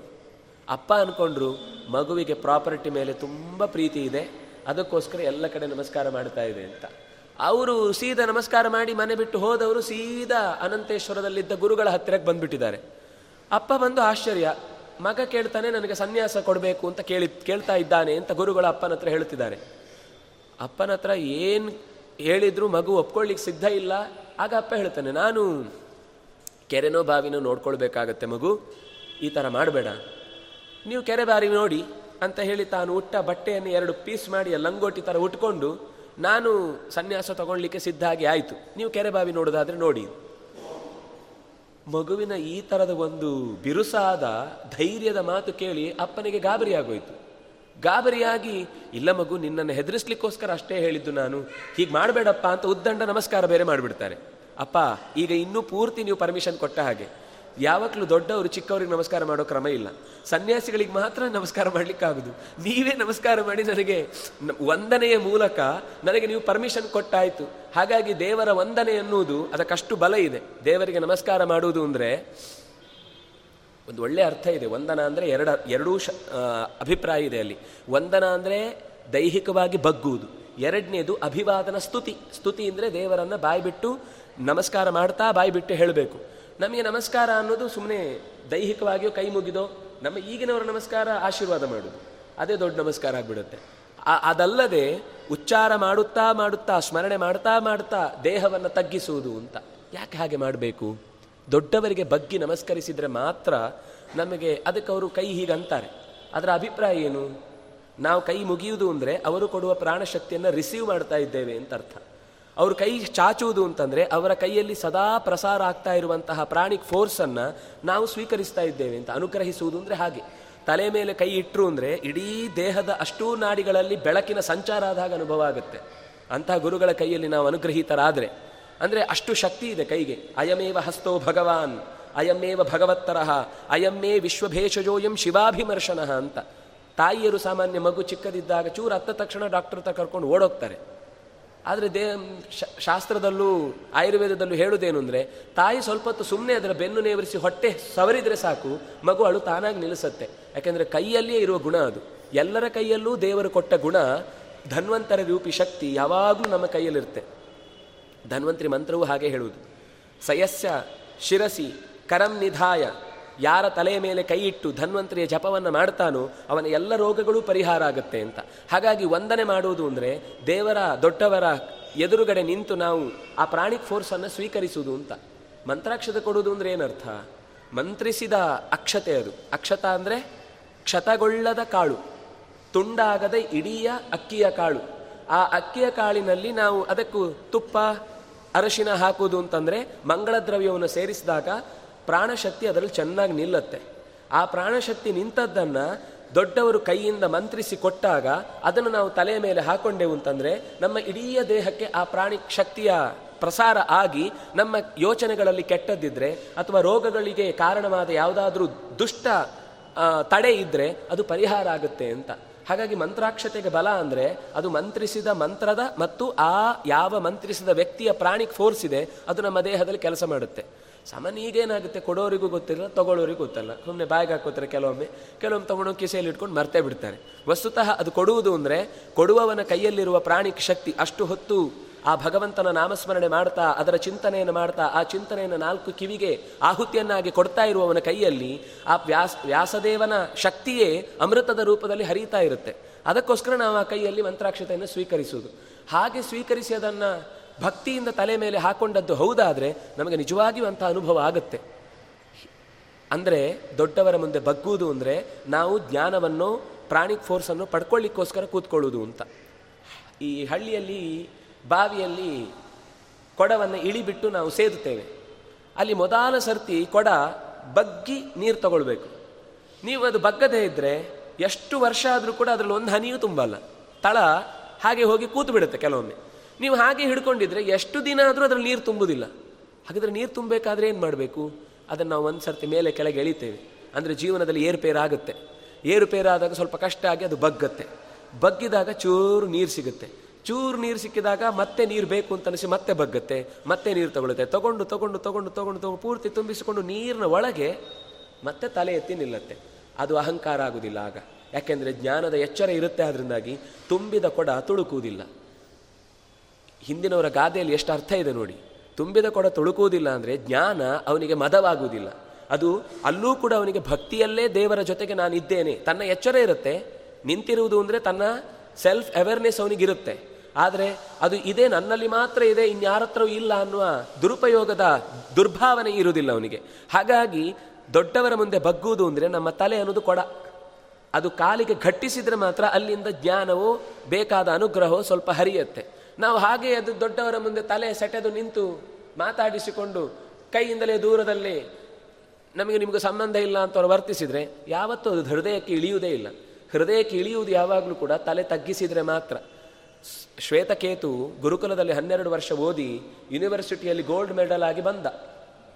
ಮನೆಯಲ್ಲಿ ಅಪ್ಪನ ಹತ್ರ ಅಪ್ಪ ಸ್ವಾಗತಕ್ಕೆ ಕಾಯ್ತಾ ಇದ್ದಾರೆ. ಮನೆಯ ಹಳ್ಳಿಯಲ್ಲಿ ಪಾಪ ಅವರು ಜೀವನ ಮಾಡಿಕೊಂಡಿದ್ದವರು. ಹಳ್ಳಿಯ ಋಷಿ ಮುನಿಗಳ ಜೊತೆಗೆ ಓಡಾಡ್ಕೊಂಡಿದ್ದವರು. ವಾಜಶ್ರವಸ್ಸು ಮಗ ಬಂದ ತಕ್ಷಣ ಭಾರಿ ಖುಷಿಯಿಂದ ಓಡಿ ಬಂದ. ಓಡಿ ಬಂದಾಗ ಇವನಿಗೆ ಡೌಟು ನಮ್ಮ ಅಪ್ಪನಿಗೆ ನಾನು ನಮಸ್ಕಾರ ಮಾಡಬೇಕಾ? ಯಾಕೆಂದ್ರೆ ನಾನು ಗುರುಕುಲದಲ್ಲಿ ಓದ್ದವನು. ಅಪ್ಪ ಇಲ್ಲೇ ಹಾಗೆ ಕಾಳು ಮೂಳುಗಳನ್ನು ಜೊತೆಗಳು ಸೇರಿಸ್ಕೊಂಡು ಅವ್ರ ಹತ್ರ ಇವ್ರ ಹತ್ರ ಕಲ್ತದ್ದು. ಅವರು ಯೂನಿವರ್ಸಿಟಿಯಲ್ಲಿ ಓದಲಿಲ್ಲ. ಅವರು ವಿಶ್ವವಿದ್ಯಾಲಯದಲ್ಲಿ ಓದಲಿಲ್ಲ. ಅದರಿಂದಾಗಿ ನಾನು ಅವರಿಗಿಂತ ಹೆಚ್ಚು ತಿಳ್ಕೊಂಡಿದ್ದೇನೆ. ನಾನು ನಮಸ್ಕಾರ ಮಾಡಬೇಕಾ ಬೇಡವಾ? ತಲೆಗೆ ನಮಸ್ಕಾರ ಮಾಡಬೇಡ ಅಂತ ಅನಿಸಿ ಸುಮ್ಮನೆ ಸೆಟೆದು ನಿಂತ. ಸ್ತಬ್ಧ ಏ ಆಯ? ಎದೆ ಸೆಟೆದು ಬಂದು ನಿಂತ ಅಂತೆ. ಅಪ್ಪನಿಗೆ ಅರ್ಥ ಆಯ್ತಂತೆ. ಯೂನಿವರ್ಸಿಟಿಯಲ್ಲಿ ಬರೀ ಸೊಪ್ಪು ಮಾತ್ರ ತಳೊಳಗೆ ಹೋಗಿದೆ. ಅದು ಗೊಬ್ಬರ ಕೂತಿದೆ ಹೊರತು ಜ್ಞಾನವಾಗಿ ಬದಲಾಗಿಲ್ಲ. ಆಗ ಯೋಚನೆ ಮಾಡಿ ಹೇಳಿದ್ರಂತೆ. ಅಲ್ಲಪ್ಪ, ಗುರುಗಳು ನಿಂಗೆ ಹೇಳಿದ್ದಾರಾ? ಯಾವುದನ್ನ ತಿಳ್ಕೊಂಡ್ರೆ ಏನ ವಿಜ್ಞಾತೇನ ಸರ್ವಮಿದಂ ವಿಜ್ಞಾತಂ ಭವತಿ? ಯಾವುದನ್ನು ತಿಳಿದರೆ ಎಲ್ಲವನ್ನು ತಿಳಿದಂತಾಗತ್ತೆ ಅನ್ನೋದನ್ನು ನಿನಗೆ ನಿನ್ನ ಗುರುಗಳು ಹೇಳಿದ್ದಾರಾ? ಏನು ಹೇಳಬೇಕು? ಬಹುಶಃ ನಮ್ಮ ಗುರುಗಳಿಗೆ ಗೊತ್ತಿಲ್ಲ ಅನಿಸುತ್ತೆ. ಅದಕ್ಕೆ ನನಗೆ ಹೇಳಿಕೊಟ್ಟಿಲ್ಲ ಅಂತಾನೆ. ಅಲ್ಲೂ ಬಿಡಲ್ಲ. ನಮ್ಮ ನನ್ನತನ ಅಂತ ಆ ವಿದ್ಯೆಯ ಮದ ಉಂಟಲ್ವ? ಬೇರೆ ಎಲ್ಲ ಮದಗಳು ಹೋಗ್ತವೆ. ದುಡ್ಡಿನ ಮದ ಪಾಪರಾದರೆ ಹೊರಟೋಗುತ್ತೆ. ರೂಪದ ಮದ ಷಷ್ಠಬ್ದಿ ಶಾಂತಿಯಾಗಿ ಅರವತ್ತನೇ ಶಾಂತಿಯ ದಿವಸ ಕೂಡಿಸಿದಾಗ ಎಲ್ಲ ಇಳಿದೋಗುತ್ತೆ. ಅಥವಾ ಜನನ ಬಲ ಇದ್ದರೆ ಪಾರ್ಟಿ ಚೇಂಜ್ ಆದ ತಕ್ಷಣ ಜಲೆಯನ್ನು ಮರೆತು ಬಿಡ್ತಾರೆ.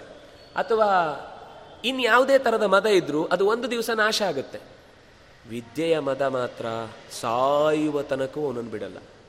ತುಂಬ ಡೇಂಜರ್ ನಮಗೆ ವಿದ್ಯೆ ಬಂತು ಅಂದಾಗ ಸ್ವಲ್ಪ ಭಯ ಪಡಬೇಕು. ಎತ್ತರದ ಮೆಟ್ಟಿಲು ಏರ್ತಾ ಏರ್ತಾ ಏರ್ತಾ ಏರ್ತಾ ಹೋಗುವಾಗ ಭಕ್ತಿ ಹೋಗಿ ಅಹಂಕಾರವಾಗಿ ಬಿಡುತ್ತೆ. ಮೆಟ್ಲು ಏರಿದಷ್ಟು ಬೀಳುವ ಆಳ ಜಾಸ್ತಿ ಆಗ್ತಾ ಹೋಗುತ್ತೆ. ನಮಗದು ಗೊತ್ತಾಗೋದಿಲ್ಲ. ಮಥನ ಮಾಡುವಾಗ ಅದನ್ನೇ ಹೇಳುದು. ಪ್ರಯತ್ನ ಬಿಡದೆ ಮತ್ತೆ ತಗ್ಗಿ ಬಗ್ಗಿ ಪ್ರಯ, ಮಥನ ಮಾಡ್ತಾ ಇದ್ರೆ ಮಾತ್ರ ಕೊನೆಗೆ ಅಮೃತ ದೊರಕತ್ತೆ. ಅಲ್ಲಿ, ಅಲ್ಲಿಯೂ ಮತ್ತೆ ದುಷ್ಟರ ದಾಳಿ ಹಾಗೆಯೇ ಆಗತ್ತೆ. ಮತ್ತೆ ಅದು ದೇವರಿಗೆ ಬಿಟ್ಟದ್ದು. ರಕ್ಷಣೆ ಮಾಡಲಿಕ್ಕೆ ಅವನಿದ್ದಾನೆ ನೋಡ್ಕೊಳ್ತಾನೆ. ಆದರೆ ನಮಗೆ ವಿದ್ಯೆ ಅನ್ನೋದು ಮದವಾಗಿ ಕಾಡಿಬಿಟ್ರೆ ಆ ಮದವನ್ನು ಪರಿಹಾರ ಮಾಡಲಿಕ್ಕೆ ಲೋಕದಲ್ಲಿ ಮದ್ದೇ ಇಲ್ಲ. ಮದ್ದಿಲ್ಲದ ಮದ ಅಂದರೆ ಅದು ವಿದ್ಯೆಯ ಮದ. ಆ ಮದ ಬರದೇ ಇರಬೇಕು ಅಂದರೆ ಭಕ್ತಿ ಮಾಡಲೇಬೇಕು, ದೊಡ್ಡವರ ಮುಂದೆ ಬಗ್ಗಲೇಬೇಕು ಅದಕ್ಕೆ ವಂದನೆ ಅನ್ನೋದು ಬಹಳ ದೊಡ್ಡ ನಮ್ಮನ್ನು ತಿದ್ದುವ ಮಾಧ್ಯಮ ಅದು. ವಂದನ ದೇವರಿಗೆ, ದೊಡ್ಡವರಿಗೆ ಕೈ ಮುಗಿದು. ಅದಕ್ಕೆ ನೋಡಿ ಹಿಂದೆ ಎಲ್ಲ ದೊಡ್ಡವರು ಬಂದ ತಕ್ಷಣ ಎದ್ದು ನಿಂತು ಆ ಭುಜದಲ್ಲಿ ಬಗ್ಗುವಿಕೆ, ಬೆನ್ನು ಬಗ್ಗುವಿಕೆ, ಕೈ ಮುಗಿಯುವಿಕೆ ಇದೆಲ್ಲ ಇರ್ತಿತ್ತು. ಈಗ ಏನಾದರೂ ಪ್ರಶ್ನೆ ಕೇಳಿದ್ರೆ ನೀವ್ಯಾರ್ರಿ ನಮ್ಗೆ ಹೇಳೋರು? ಅಂತ ವಾಪಸ್ ನಮಗೆ ಪ್ರಶ್ನೆ ಕೇಳುವಷ್ಟು ಹೊಸ ಪೀಳಿಗೆ ಆ ನಮಸ್ಕಾರ, ವಂದನೆ, ದೊಡ್ಡವರು, ಗೌರವ, ಇದೆಲ್ಲ ಕಳ್ಕೊಳ್ತಾ ಇದೆ. ಯಾಕೆ ಅಂದರೆ ಅವರಿಗೆ ಅದರ ಮಹತ್ವವು ಗೊತ್ತಿಲ್ಲ, ಮತ್ತು ಅದರ ಹಿನ್ನೆಲೆಯನ್ನು ಯಾರೂ ಹೇಳಲಿಲ್ಲ. ಮನೆಯಲ್ಲಿ ದೊಡ್ಡವರು, ಅವರ ದೊಡ್ಡವರಿಗೆ ನಮಸ್ಕರಿಸಿದರೆ, ಆಗ ಈ ಚಿಕ್ಕವರು ಈ ದೊಡ್ಡವರಿಗೆ ನಮಸ್ಕರಿಸ್ತಾರೆ. ಈ ದೊಡ್ಡವರು ನನ್ನ ಮನೆಗೆ ಭಾರ ಆಗಿದ್ದಾರೆ ಅಂತ ಕೊಂಡು ಹೋಗಿ ಎಲ್ಲೆಲ್ಲೋ ಹೊರಗಡೆ ಬಿಟ್ಟು ಬರ್ತಾರೆ, ಮನೆಯ ಹೊರಗಡೆನೆ ನೋಡ್ಕೊಳ್ತಾರೆ ಅಂತಂದಾಗ ಇವರಿಗೂ ಅದೇ ಮುಂದೆ ಕಾದಿದೆ ಅನ್ನೋದು ಮರೆತು ಹೋಗಿ ಈಗ ಸುಖವನ್ನು ಅನುಭವಿಸ್ತಾ ಇದ್ದೇವೆ ಅನ್ನೋ ಭ್ರಮೆಯಲ್ಲಿ ಇರ್ತಾರೆ. ಅದರಿಂದಾಗಿ ವಂದನೆ ಅನ್ನೋದು ನಮ್ಮ ಬದುಕನ್ನು ಚೆನ್ನಾಗಿ ತಿದ್ದುವ ದೊಡ್ಡ ಅಸ್ತ್ರ ಅದು. ಮಕ್ಕಳಿಗೆ ಅದಕ್ಕೆ ಗೊತ್ತಿಲ್ಲ ಅಂದರೂ ನಮಸ್ಕಾರ ಮಾಡಿಸೋದು ಯಾಕೆ ಅಂದರೆ, ಮುಂದೆ ಈಗ ಗೊತ್ತಾಗುವುದಿಲ್ಲ ಅರ್ಥ ಆಗುವುದಿಲ್ಲ ಆದರೆ ಹೋಗ್ತಾ ಹೋಗ್ತಾ ಹೋಗ್ತಾ ಮಾಡುವಂಥ ಕೆಲಸದ ಉದ್ದೇಶ ಏನು ಅಂತ ಮುಂದೆ ಅರ್ಥ ಆಗುತ್ತೆ ಅನ್ನೋದಕ್ಕೋಸ್ಕರ ವಂದನೆ ಮಾಡ್ತಾ ಮಾಡ್ತಾ ಅಕ್ರೂರನು ಕೂಡ ಆಚಾರ್ಯರು ಚಿಕ್ಕಂದಿನಲ್ಲಿ ವಂದನೆ ಮಾಡಿ ಭಗವಂತನನ್ನು ಪಡೆದರು. ಅಕ್ರೂರನು ಕೂಡ ಯಜ್ಞ, ಯಾಗದಲ್ಲಿ ಎಲ್ಲ ಕಡೆಯಲ್ಲೂ ಕೂಡ ದೊಡ್ಡವರು ಯಾರಾದರೂ ಬಂದರೆ ಋಷಿಗಳು, ಜ್ಞಾನಿಗಳು, ದೊಡ್ಡವರು, ಅವರು ಯಾರೇ ಆಗಿರ್ಬೋದು, ಅವರು ಇಂಥ ಜಾತಿ, ಮತ ಅಂತ ನೋಡಿದ್ರೆ ಸೂತ ಪುರಾಣಿಕರು ಬಂದರೆ ಅಡ್ಡಕ್ಕೆ ಕಾಲಿಗೆ ಅಡ್ಡ ಬಿದ್ದು ಪ್ರಾರ್ಥನೆ ಮಾಡಿಕೊಳ್ಳುತ್ತಾನೆ. ಅಂದರೆ ಹೀಗೆ ದೇವರನ್ನು ತಿಳಿದವರು, ದೊಡ್ಡವರು ಸತ್ಯಕ್ಕೋಸ್ಕರ ಹೋರಾಡಿದವರು. ಇನ್ ಅನ್ನುವ ಯಾವುದೇ ವ್ಯಕ್ತಿಗಳಿದ್ರು, ಅವನಿಗೊಂದು ಒಳ್ಳೆ ಅಭ್ಯಾಸ ಇತ್ತು. ನಾವು ದಾನಶೂರ ಕರ್ಣ ಅಂತ ಕರಿತೇವೆ. ಆದರೆ ಹರಿವಂಶ ಹೇಳುತ್ತೆ, ನೂರಾರು ಕಡೆಗಳಲ್ಲಿ ನಿಜವಾದ ದಾನಶೂರ ಯಾರು ಅಂದರೆ ಅಕ್ರೂರ ಅಂತ. ಯಾಕೆಂದರೆ ಯಾಗ ಮಾಡುವಾಗ ಅವನ ಹತ್ರ ಆ ಸೆಮಂತಕ ಮಣಿ ಮೊದಲು ಮಧ್ಯದಲ್ಲಿ ಕೃತವರ್ಮ ಮತ್ತು ಶತಧನ್ವ ಇಬ್ಬರು ಸೇರಿಕೊಂಡು ಪ್ರಸೇನನನ್ನು ಕೊಲ್ಲಬೇಕು ಅಂತ ಯೋಚನೆ ಮಾಡಿದಾಗ ಕೃತವರ್ಮ ಕೊನೆಯ ಗಳಿಗೆಗೆ ಹಿಂತೆ ಸರಿತಾನೆ. ಆದರೆ ಶತಧನ್ವ ಹೋಗಿ ಕೊಂದು ಬಿಟ್ಟಾಗ ಅದು ಅಕ್ರೂರನ ಕೈಗೆ ವಶ ಆಗುತ್ತೆ. ಮೊದಲು ಅವನ ಕೈಯಲ್ಲಿರುತ್ತೆ, ಮತ್ತೆ ಅದು ವಾಪಾಸು ಪ್ರಸೇನನ ಕೈಗೆ ಕೃಷ್ಣ ತಂದು ಕೊಡಿಸಿದ ಮೇಲೆ ಮತ್ತೆ ಅದು ಅಕ್ರೂರನ ಕೈಗೆ ಹೋಗುತ್ತೆ. ಅವನು ಒಂದು ದಿವಸವೂ ಅದರಿಂದ ಬಂದ ಸಂಪತ್ತನ್ನು ತನ್ನ ಸ್ವಾರ್ಥಕ್ಕೆ ಅಂತ ಉಪಯೋಗಿಸಿಕೊಳ್ಳದೆ ಬಂದ ಎಲ್ಲ ಋಷಿಮುನಿಗಳಿಗೆ ಬೇಕಾದ ಅಗತ್ಯ ಇದ್ದವರಿಗೆ ದಾನ ಮಾಡಿ ಅವರ ಕಾಲು ಹಿಡಿದು ನಮಸ್ಕಾರ ಮಾಡಿ ಭಗವಂತನ ಪೂಜೆ ಅಂತ ಮಾಡ್ತಿದ್ದಂತೆ ಅದಕ್ಕೆ ಕೃಷ್ಣನೇ ಹೇಳ್ತಾನೆ, ನಿಜವಾದ ದಾನಶೂರ ಅಂದರೆ ಇವನು. ಅದಕ್ಕೋಸ್ಕರ ಅಣ್ಣನಿಗೆ ತೋರಿಸ್ತಾನೆ, ಪ್ರದರ್ಶ ರತ್ನಂ ಹಲಿನೇ ರತ್ನಂ ಹಲಿನೇ ಪ್ರದರ್ಶ ಅವನು ಆರು ವರ್ಷ ಬಿಟ್ಟೋಗಿರ್ತಾನೆ ತಮ್ಮನನ್ನ, ಎಲ್ಲಿಗೆ? ಮಿಥಿಲಾ ಪಟ್ಟಣಕ್ಕೆ. ಈ ತಮ್ಮನನ್ನ ನಂಬಲಿಕ್ಕಾಗುವುದಿಲ್ಲ ಬರೀ ಸುಳ್ಳು ಸುಳ್ಳು ಹೇಳ್ತಾನೆ ಅಂತ. ಅಣ್ಣನಿಗೆ ತೋರಿಸಿ, ಅಣ್ಣನಿಗೆ ಮನಸ್ಸಿನಲ್ಲಿ ಏನು ಅಂದರೆ ಇದು ನನ್ನ ಹತ್ರ ಇರಬೇಕು ಅಂತ. ಸತ್ಯಭಾಮಿಗೆ ಇದು ನನ್ನ ಹತ್ರ ಇರಬೇಕು, ನಮ್ಮ ಅಪ್ಪ ಕೊಡಿಸಿದ್ದು ಅಂತ. ಜಾಂಬವತಿಗೆ ಇದು ನನ್ನ ಕೈಲಿ ಇರಬೇಕು, ನಮ್ಮ ಅಪ್ಪ ಕೊಟ್ಟಿದ್ದು ಅಂತ. ಹೀಗೆ ಎಲ್ಲರಿಗೂ ಮನ, ಉಗ್ರಸೇನ, ನಾನು ರಾಜ ನನ್ನ ಕೈಲಿರಬೇಕು ಅಂತ ಕೃಷ್ಣ ಯೋಚನೆ ಮಾಡಿದ. ಇದು ಯಾಕೋ ರಾಜಕೀಯ ತುಂಬ ದೊಡ್ಡದಾಗ್ತಾ ಇದೆ. ಯಾರ್ಯಾರ್ದು ಕೈಗೆ ಸೇರುವಂಥ ಪ್ರಸಂಗ ಬಂದರೂ ರಕ್ತಪಾತಕ್ಕೆ ನಾನೇ ನಾಂದಿ ಇಟ್ಟಾಗುತ್ತೆ ಬೇಡ. ಇದು ಅಕ್ರೂರನ ಕೈಯಲ್ಲೇ ಇರಲಿ. ಅದಕ್ಕೆ ಕಾರಣವನ್ನು ಕೊಡ್ತಾನೆ. ಅವನು ನಿತ್ಯವೂ ಯಾಗವನ್ನು ಮಾಡಿ ಬಂದ ಅತಿಥಿಗಳಿಗೆ ನಮಸ್ಕಾರ ಮಾಡಿ ವಂದನೆಯನ್ನು ಸಲ್ಲಿಸುತ್ತಲೇ ತನ್ನ ಬದುಕಿನಲ್ಲಿ ಪೂರ್ಣವಾಗಿ ಭಗವಂತನ ಪ್ರೀತಿಯನ್ನು ಸಂಪಾದಿಸುವುದರಿಂದಾಗಿ ಇದು ಸಾರ್ಥಕವಾದ ಜಾಗದಲ್ಲಿರುತ್ತೆ. ಅವನತ್ರವೇ ಇರಲಿ ಅಂತ ಕೊಡ್ತಾನೆ. ಎಲ್ಲರೂ ಸುಮ್ಮನಾಗ್ತಾರೆ ಯಾಕೆಂದರೆ ಅಕ್ರೂರನ ಅವನು ಮಾಡಿ ಏನಾದರೂ ತಪ್ಪು ಕೆಲಸ ಮಾಡಿದ್ದಿದ್ರೆ ಅವನ ಹತ್ರ ಇಟ್ಕೊಳ್ಳೋದು ಯಾಕೆ ಅಂತ ಯಾರಾದರೂ ಆಕ್ಷೇಪ ಮಾಡಬೇಕಿತ್ತು. ಎಲ್ರಿಗೂ ಗೊತ್ತಿತ್ತು. ಅವನು ನಿಜವಾಗಿಯೂ ಸತ್ಕರ್ಮಗಳಿಗೋಸ್ಕರನೇ ಆ ಶಮಂತಕ ಮಣಿಯನ್ನು ಉಪಯೋಗಿಸಿಕೊಳ್ತಾನೆ ಅಂತ. ಹೀಗೆ ರಾಜಕೀಯವನ್ನು ಸಾಲ್ವ್ ಮಾಡಿದವನು ಕೃಷ್ಣ. ಆ ಸಾಲ್ವ್ ಮಾಡಲಿಕ್ಕೆ ಕಾರಣ ಏನು ಅಂದರೆ ಅಕ್ರೂರನ ವಂದನೆಯ ಗುಣ. ಅದು ಅವನ ಭಕ್ತಿಯಾಗಿತ್ತು. ದಾಸ್ಯ ಅಂತ ಗೊತ್ತೇ ಇದೆ. ದಾಸೋಹಂ ಕೋಸಲೇಂದ್ರಸ್ಯ ಅಂತ ಹೇಳಿಕೊಂಡವನು. ಮೂರನೆಯ ಒಂದು ಭಾಗ ಸೈನ್ಯವನ್ನು, ರಾವಣನ ಸೈನ್ಯವನ್ನು ನಾಶ ಮಾಡಿದ ಹನುಮಂತ, ಇಂದ್ರಜಿತ್ ಬಿಟ್ಟಂತಹ ಒಂದು ಬ್ರಹ್ಮಾಸ್ತ್ರಕ್ಕೆ ಬೇಕು ಅಂತ ಕಟ್ಟಿ ಹಾಕಿಕೊಳ್ಳಲ್ಪಟ್ಟು ರಾವಣನ ಮುಂದೆ ತಂದಿರಿಸಿದಾಗ ಯಾರೋ ನೀನು? ಹೇಳ್ಬೋದಿತ್ತು. ನಿನ್ನ ಮೂರನೇ ಒಂದು ಸೈನ್ಯವನ್ನು ನಾಶ ಮಾಡಿದವನು ನಾನೇ. ನಿನ್ನ ಇಡೀ ಅಶೋಕವನ್ನವನ್ನು ಪುಡಿಗಟ್ಟಿದವನು ನಾನೇ. ಈ ಇಡೀ ಸಮುದ್ರವನ್ನು ಹಾರಿ ಬಂದವನು ನಾನೇ. ನಮ್ಮ ಹತ್ರ ಯಾರಾದ್ರೂ ಅಡ್ರೆಸ್ ಕೇಳಿದ್ರೆ, ನಮ್ಮ ಬಗ್ಗೆ ಪರಿಚಯ ಕೇಳಿದ್ರೆ, ನಾವು ಎಷ್ಟು ಉದ್ದದ್ದು ಹೇಳ್ತೇವೆ. ನಾವು ಅಲ್ಲಿ ಸಾಫ್ಟ್ವೇರ್ ಕಂಪನಿಯಲ್ಲಿ ಇಂಜಿನಿಯರ್ ಹಂಗಾಗಿ ಕೆಲಸ ಮಾಡ್ತೇವೆ, ಇಷ್ಟು ಪ್ರೋಗ್ರಾಮ್ ಬರೆದವ್ರು ನಾವೇ. ನಮ್ಮ ಕೈಯಲ್ಲಿ ಎಲ್ಲ ಇದೆ. ನಾವು ಇಷ್ಟು ಕಾಲೇಜುಗಳಲ್ಲಿ ಶಿಕ್ಷಣ ಕೊಟ್ಟಿದ್ದೇವೆ. ನಾನು ಇಷ್ಟು ರೋಗಿಗಳಿಗೆ ಫ್ರೀಯಾಗಿ ಸರ್ವಿಸ್ ಕೊಟ್ಟಿದ್ದೇನೆ. ಏನೇನೋ ಹೇಳ್ಕೊಳ್ತೀವಿ ನಾವು. ಆದರೆ ನಮ್ಮ ನಿಜವಾದ ವಯ ಅಡ್ರೆಸ್ ಏನು ಹೇಳ್ಕೊಳ್ಬೇಕು ಅಂತ ಮೊದಲು ಹೇಳಿಕೊಟ್ಟವ ನಮಗೆ ಹನುಮಂತ. ಅವನು ಹೇಳ್ತಾನೆ, ದೂತೋಹಂ ರಾಮಚಂದ್ರಸ್ಯ, ದಾಸೋಹಂ ಕೋಸಲೇಂದ್ರಸ್ಯ. ನಾನು ರಾಮನ ದೂತ ನಾನು ರಾಮನ ದಾಸ. ಯಾವಾಗಲೂ ನಾವು ನಮ್ಮನ್ನು ಹೆಗ್ಗಳಿಕೆಯಿಂದ ಹೇಳ್ಕೊಳ್ಬೇಕಾದ್ದೇನು ಅಂದರೆ, ನಾವು ದೇವರ ದಾಸ ಅನ್ನೋದನ್ನು. ಹೀಗೆ ದಾಸ್ಯ ಎಷ್ಟು ಮಟ್ಟಿಗೆ ಅಂದರೆ, ಅದಕ್ಕೆ ದೇವರು ಕೂಡ ಅವನಿಗೆ ಒಳ್ಳೆಯ ಮಾತನ್ನೇ ಹೇಳುತ್ತಾನೆ. ಚೂಡಾಮಣಿಯನ್ನು ತಂದು ಕೊಟ್ಟಾಗ ದೇವರು ಹೇಳುವ ಮಾತು, ನೀನು ಮಾಡಿದ ಉಪಕಾರ ನನ್ನಲ್ಲೇ ಶಮನ ಆಗಲಿ ಅಂತ. ಅಯ್ಯೋ, ನನ್ನಲ್ಲೇ ಶಮನ ಆಗಲಿ ಅಂದರೆ ಹೀಗೇನ್ರಿ? ಯಾರಾದರೂ ಹೀಗೊಂದು ವರ ಕೊಡೋದು ಅಂತಿದೆಯಾ? ಹೌದು. ನಿನಗೆ ನೀನು ಮಾಡಿದ ಉಪಕಾರ ನನ್ನನ್ನು ಶಮನ ಆಗಲಿ ಅಂದರೆ ನಿನಗೆ ಉಪಕಾರ ಮಾಡದೇ ಇರುವ ಪರಿಸ್ಥಿತಿ ಬರಲಿ ಅಂತ. ಅಂದರೆ ನೀನು ಚೆನ್ನಾಗಿರು ಅಂತ ಅರ್ಥ ಅದು.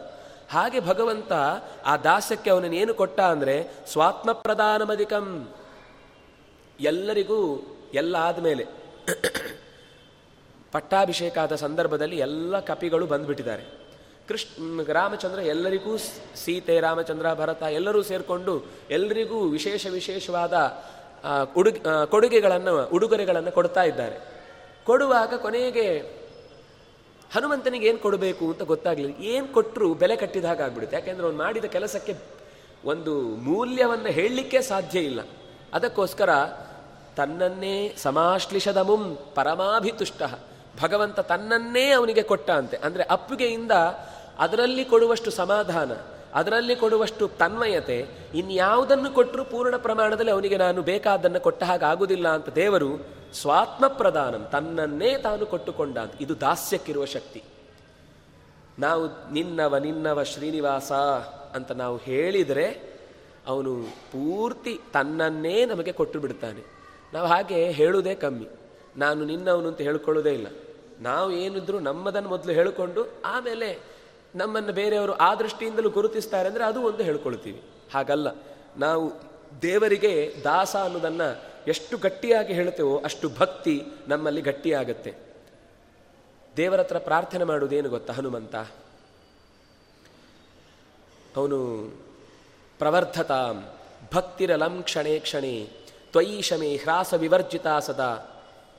ಅವನು ಕೇಳುವುದೇನು ಅಂದರೆ ದೇವರ ಹತ್ರ ಕ್ಷಣ ಕ್ಷಣಕ್ಕೂ ನಿನ್ನ ನಾಮಸ್ಮರಣೆ ಮಾಡುವಂತಹ ಶಕ್ತಿ, ಭಕ್ತಿ ನನಗೆ ಸದಾ ವೃದ್ಧಿಯಾಗಲಿ. ನನ್ನ ಇನ್ನೂ ಒಂದು ಜೀವನದ ದೊಡ್ಡ ಆಸೆ ಏನು ಗೊತ್ತಾ? ಕಥಾಸೇವಕ ಏವ ಸರ್ವದಾ. ಸದಾ ರತಸ್ತ್ವಯಿ ಅಚಲೈವ ಭಕ್ತಿ. ನಿನ್ನಲ್ಲಿ ಸದಾ ಭಕ್ತಿ ಇರಲಿ. ಕಥಾಸೇವಕನಾಗಿ ನಿರಂತರ ರಾಮನ ಕಥೆಯನ್ನು ಹೇಳ್ತಾ ಇರುವುದೇ ನನ್ನ ಬದುಕಿನ ದೊಡ್ಡ ಭಾಗ್ಯ ಆಗಲಿ. ನನ್ನ ಜೀವನದ ಕೊನೆಯ ತನಕವು, ಯಾಕೆಂದರೆ ಚಿರಂಜೀವ ಅಂತಂದರೆ ಈ ಮನ್ವಂತರದ ಕೊನೆಯ ತನಕದ ಆಯುಷ್ಯ ಅಂತ. ಅಲ್ಲಿಯ ತನಕವೂ ನನ್ನ ಬದುಕಿನಲ್ಲಿ ನನ್ನ ಬಾಯಿಗೆ ಏನಾದರೂ ಒಂದು ಕೆಲಸ ಇದ್ದರೆ ಅದು ರಾಮನ ಕಥೆ ಮಾತ್ರ. ನಿರಂತರ ನಿನ್ನ ಕತೆ ಹೇಳುವ ಭಾಗ್ಯ ನನಗೆ ಒದಗಿ ಬರಲಿ ಅಂತ ಹನುಮಂತ ಪ್ರಾರ್ಥಿಸ್ತಾನೆ.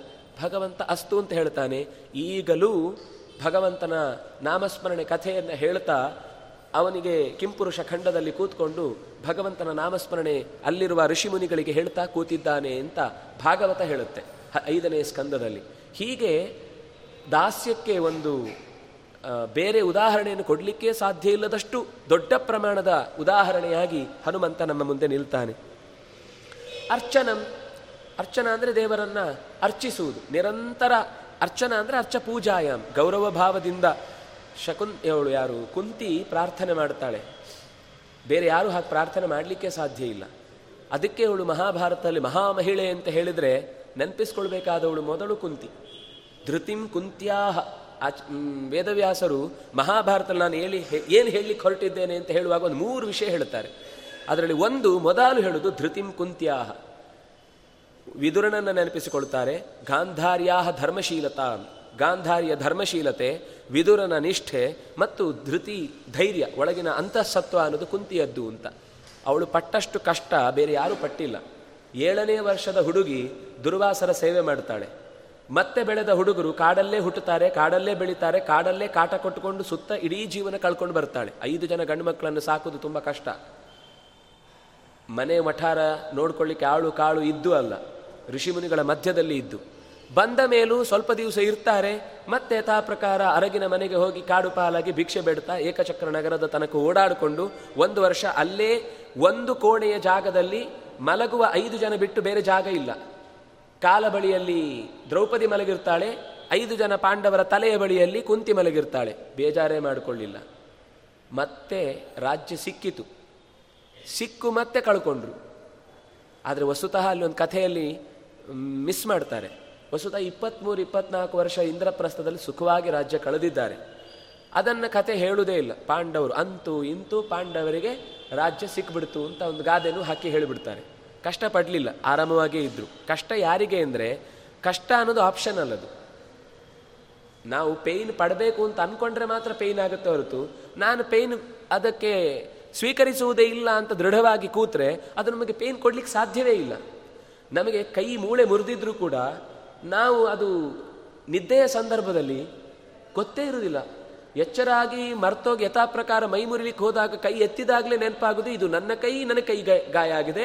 ಈ ಮೂಳೆ ಮುರಿದಿದೆ. ಆಮೇಲೆ ನೋವು ಶುರುವಾಗುತ್ತೆ. ಅಲ್ಲಿ ತನಕ ನೋವೇ ಇಲ್ಲ. ಯಾಕಿಲ್ಲ ಅಂದ್ರೆ ನಾನು ನನ್ನದು ಎಂಬುದ ಬಿಟ್ಟು, ನಾನು ನನ್ನದು ಅನ್ನೋದು ಮರ್ತೋಗಿತ್ತು. ಹಾಗಾಗಿ ನೋವು ಇರಲಿಲ್ಲ. ಯಾವಾಗ ನಾನು ನನ್ನದು ಅನ್ನೋದು ಸೇರ್ಕೊಳ್ತು, ತಕ್ಷಣ ನೋವೆಲ್ಲ ಎಚ್ಚರ ಆಯಿತು ಆಫೀಸಲ್ಲಿ ದೊಡ್ಡ ಗಲಾಟೆ, ಮನೆಯಲ್ಲಿ ದೊಡ್ಡ ರಾದ್ಧಾಂತ ಎಲ್ಲ ಒಂದು ನಿದ್ದೆ ಬರುತ್ತೆ, ಸುಸ್ತಾಗಿ ಜೊಂಪಿಡಿದು ಆ ಎಲ್ಲ ರಾದ್ಧಾಂತಗಳು ಮರೆತೋಗಿರುತ್ತೆ. ಎದ್ದಾಗ ಎಲ್ಲ ಮತ್ತೆ ನೆನಪಾಗುತ್ತೆ ಟೆನ್ಷನ್ ಮತ್ತೆ ಶುರುವಾಗುತ್ತೆ. ಹಾಗಾದ್ರೆ ಅಲ್ಲಿ ಶುರುವಾಗಿದ್ದೇನು? ವಸ್ತುತ ಟೆನ್ಷನ್ ಟೆನ್ಷನ್ ಕೊಡೋದಲ್ಲ. ಇದು ನನಗೆ ಟೆನ್ಷನ್ ಕೊಡುತ್ತೆ ಅಂತ ಅನ್ನುವ ಟೆನ್ಷನ್ ಇದೆ ಅದು ನಿಜವಾಗಿ ಟೆನ್ಷನ್ ಕೊಡೋದು ಹಾಗಾಗಿ ಒಳಗಿನಿಂದ ಇರುವಂತಹ ಧೃತಿ ಅನ್ನೋದು ಕುಂತಿಯಿಂದ ಕಲಿಬೇಕು. ಆಯಿತು, ಹದಿಮೂರು ವರ್ಷ ವನವಾಸದ, ಅಜ್ಞಾತವಾಸದ ಸಂದರ್ಭದಲ್ಲೂ ವಿದುರನ ಕುಟೀರದಲ್ಲಿದ್ಲು. ಮತ್ತೆ ಮೂರು ವರ್ಷ, ನಾಲ್ಕು ವರ್ಷ ಧೃತರಾಷ್ಟ್ರನ ಸೇವೆಗೋಸ್ ಧೃತರಾಷ್ಟ್ರನ ಜೊತೆಗೆ ಇದ್ದವಳು ಅವ್ರು ಯಾವಾಗ ವಾನಪ್ರಸ್ಥಕ್ಕೆ ಅಂತ ಹೊರಟರು, ಆಗ ಮತ್ತೆ ಕಾಡಿಗೆ ಹೋದ್ಲು. ಅಷ್ಟು ಕಷ್ಟಪಟ್ಟವಳು.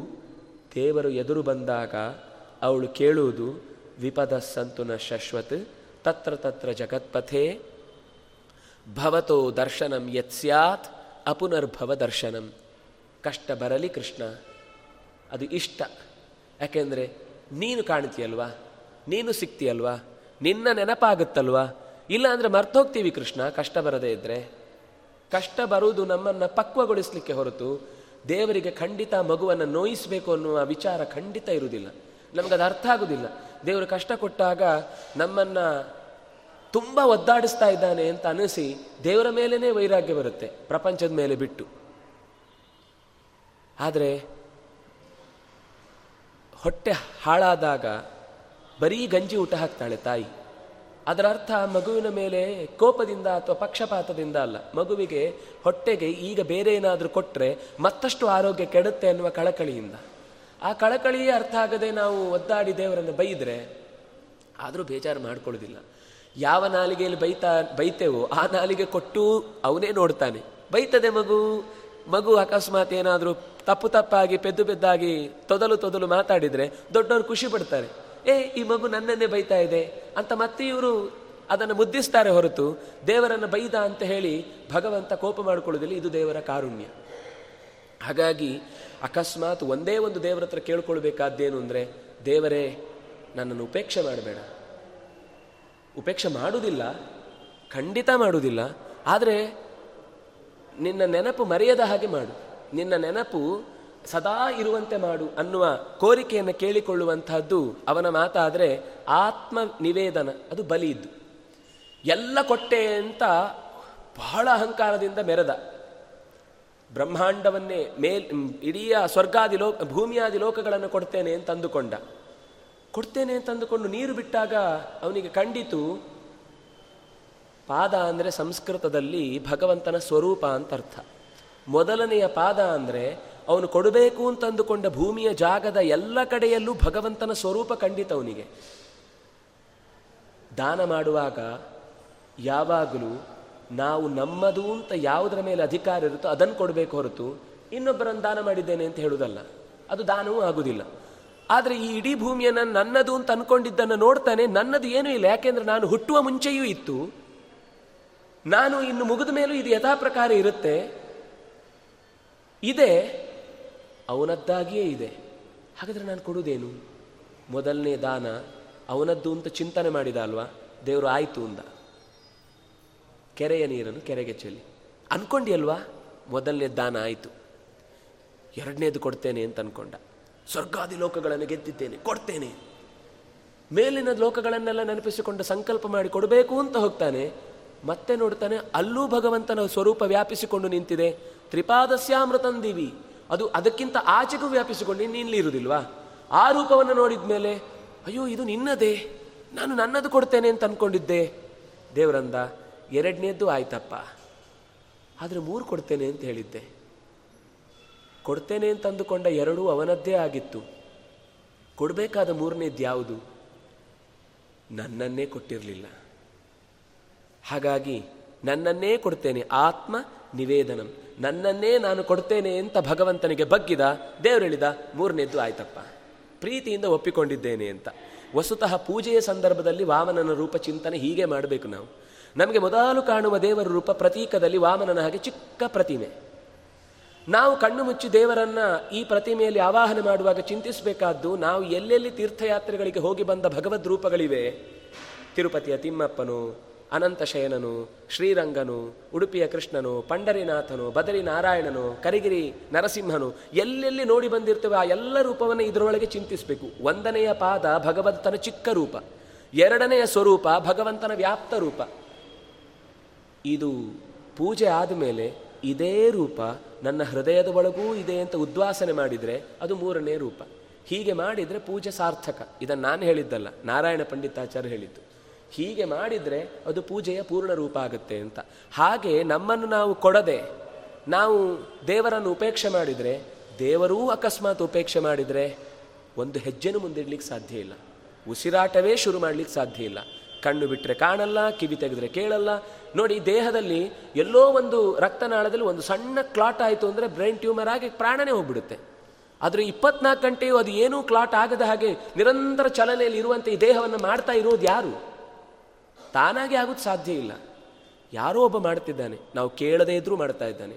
ನಾವು ಕೇಳದೇ ಇದ್ರೂ ಉಸಿರಾಟ ಮಾಡಿಸ್ತಾನೆ. ನಾವು ಕೇಳದೇ ಇದ್ರೂ ದೇಹದಲ್ಲಿ ಬಿಸಿ ಇಟ್ಟಿದ್ದಾನೆ. ನಾವು ಕೇಳದೇ ಇದ್ರೂ ಹೃದಯ ಬಡಿತ ಆಗ್ತಾ ಇರುತ್ತೆ. ನಾವು ಕೇಳದೇ ಇದ್ರೂ ರಕ್ತ ಪರಿಚಲನೆ ಆಗಿ ಶುದ್ಧ ರಕ್ತ ಅಶುದ್ಧ ರಕ್ತಗಳು ವಿಭಾಗ ಆಗುತ್ತೆ. ಬೇಡವಾದದ್ದು ಮಲವಾಗಿ, ಬೇಕಾದ್ದು ಮಾಂಸ ರಕ್ತವಾಗಿ ಅದಕ್ಕಿಂತ ಸೂಕ್ಷ್ಮವಾದದ್ದು ಮನಸ್ಸಾಗಿ, ನಿರಂತರ ನಮ್ಮೊಳಗೆ ಸಾವಿರ ಸಾವಿರ ಅನಂತ ಅನಂತ ರೂಪಗಳಿಂದ ಇದ್ದು ಎಪ್ಪತ್ತೆರಡು ಸಾವಿರ ಕೋಟಿ ನಾಡಿಗಳಲ್ಲಿ ನಿಂತು ನಮ್ಮನ್ನು ಸದಾ ರಕ್ಷಿಸುವವನ್ನು ಉಪೇಕ್ಷೆ ಮಾಡಿದರೆ ನಮ್ಮ ಕೃತಜ್ಞತೆಗೆ ಮಿತಿ ಇದೆಯಾ?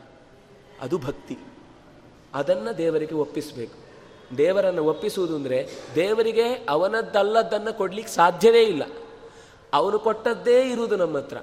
ಆದರೂ ದೇವರು ಹೇಳಿದ, ಯತ್ಕರೋಷಿ, ಯದಶ್ನಾಸಿ, ಯಜ್ಜುಹೋಸಿ, ದದಾಸಿ ಯತ್ ಎತ್ತಪಸ್ಸಿಸಿ ಕೌಂತೆಯ ತತ್ಕುರುಶ್ವ ಮದರ್ಪಣಂ ನೀನು ಏನು ನಿನ್ನ ಕೈಯಲ್ಲಿ ಇದೆ ಅಂತ ಅಂದುಕೊಂಡು ಮಾಡ್ತೀಯೋ ಅದನ್ನೇ ನನಗೆ ಕೊಡು. ಅದು ನಿನ್ನದಲ್ಲ ಅಂತ ನಿನಗೆ ಗೊತ್ತಿಲ್ಲ.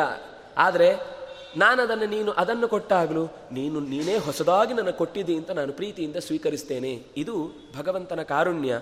ಹೀಗೆ ಒಂಬತ್ತು ವಿಧವಾದ ಭಕ್ತಿಗಳಲ್ಲಿ ಒಂದೊಂದು ಒಂದೊಂದರೊಳಗೆ ಮಿಕ್ಸ್ ಆಗಿರುತ್ತೆ. ಎಲ್ಲವನ್ನು ಪ್ರತ್ಯೇಕ ಪ್ರತ್ಯೇಕ ಅಂತಲ್ಲ. ಕೃಷ್ಣ ನಾಲ್ಕು ಭಕ್ತಿಗಳನ್ನು ಹೇಳ್ತಾನೆ ಆರ್ತೋ ಜಿಜ್ಞಾಸುರರ್ಥಾರ್ಥಿ ಜ್ಞಾನೀಚ ಭರತರ್ಷಭ ಅಂತ. ಅಂದರೆ ಭಕ್ತಿ ಪ್ರಮೇ ಭಕ್ತರ ಪ್ರಭೇದಗಳನ್ನು ಹೇಳ್ತಾರೆ. ಒಬ್ಬ ದುಃಖದಲ್ಲಿದ್ದಾಗ ದೇವರನ್ನು ಭಕ್ತಿ ಮಾಡ್ತಾನೆ. ಅದು ತಪ್ಪಲ್ಲ. ಆದರೆ ಅದು ಒಂದು ವಿಧವಾದ ಭಕ್ತಿ ಅಷ್ಟೇ. ಜಿಜ್ಞಾಸು, ಏನಿರಬಹುದು?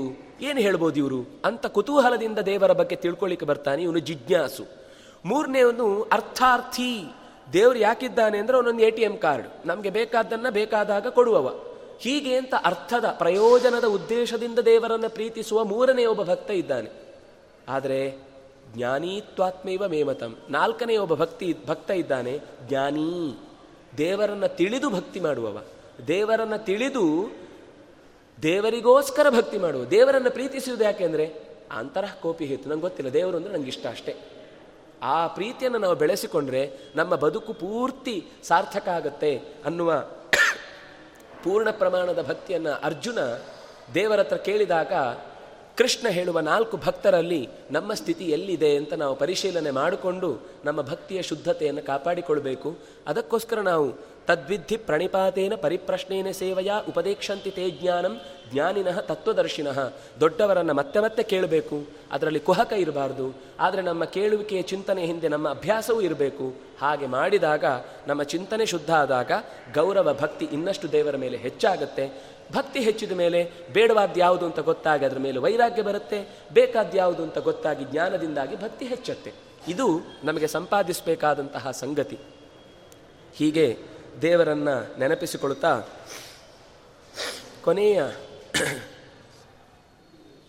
ಕನಕದಾಸರು ಹಾಡಿದ ಒಂದು ಹಾಡನ್ನು ನೆನಪಿಸಿಕೊಂಡು ಮುಕ್ತಾಯ ಮಾಡ್ತೇನೆ. ಹೇಗೆ ಹಾಡ್ತೇನೆ ಗೊತ್ತಿಲ್ಲ.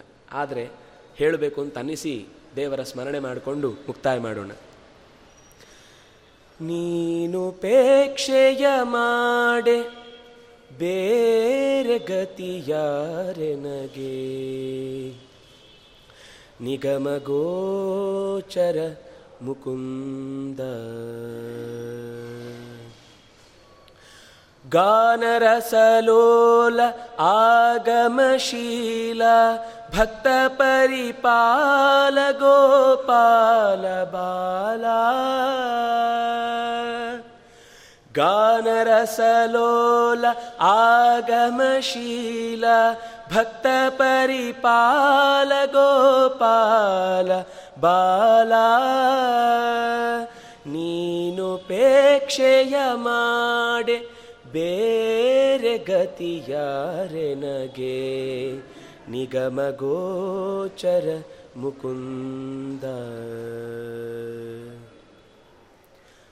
ಆನೆ ಮೊಸಳೆಗೆ ಸಿಲುಕಿ ಅರೆಬಾಯಿ ಬಿಡುತ್ತಲಿರೆ ಮೌನದಿಂಬಂದು ಕಾಯ್ದೆ.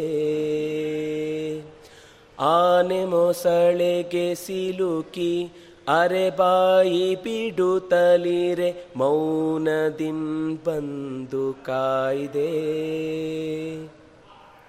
ಹೇ ನಾರಗಾಯಂದ ಅಜಮಿಳಗೆ ಸಾಯುಜ್ಯ ನೀನೊಲಿದು ಕೃಪೆ ಮಾಡಿದೆ. ಹೇ ನಾರಗಾಯಂದ ಅಜಮಿಳಕೆ ಸಾಯುಜ್ಯ ನೀನೊಲಿದು ಕೃಪೆ ಮಾಡಿದೆ. ಹರಿಯೇ ನೀನುಪೇಕ್ಷೆಯ ಮಾಡೆ ಬೇರೆ ನಿಗಮ ಗೋಚರ ಮುಕುಂದ. ಆಸೆಯನು ಬಿಡದೆ ಕಡುಮೋಹದಲ್ಲಿ ಇರುತ್ತಿದ್ದು ವಾಸಿರದವನು ಎಂದು. ಆಸೆಯನು ಬಿಡದೆ ಕಡುಮೋಹದಲ್ಲಿ ಇರುತ್ತಿದ್ದು ವಾಸಿರದವನು ಎಂದು. ದಾಸನೆಂದೆನಿಸಿಡಂಗುರವ ಹೊಯ್ಸುವೆನು ಆದಿಕೇಶವನೆ ನೀನು ಎಂದು. ದಾಸನೆಂದೆನಿಸಿಡಂಗುರವ ಹೊಯ್ಸುವೆನು ಆದಿಕೇಶವನೆ ನೀನು ಎಂದು ಎಂದು. ನೀನು ಪೇಕ್ಷೆಯ ಮಾಡೆ ಬೇರೆ ಗತಿಯಾರೆ ನಗೆ. ನಿಗಮ ಗೋಚರ ಮುಕುಂದ. ಆಗಮಶೀಲ. ಭಕ್ತ ಪರಿಪಾಲ ಗೋಪಾಲ ಬಾಲ. गानरसलोल आगमशील भक्तपरिपाल गोपाल बाला ನೀನುಪೇಕ್ಷೆಯ ಮಾಡೆ ಬೇರೆ ಗತಿ ಯಾರೆನಗೆ ನಿಗಮ ಗೋಚರ ಮುಕುಂದ ಶ್ರೀಕೃಷ್ಣಾರ್ಪಣಮಸ್ತು.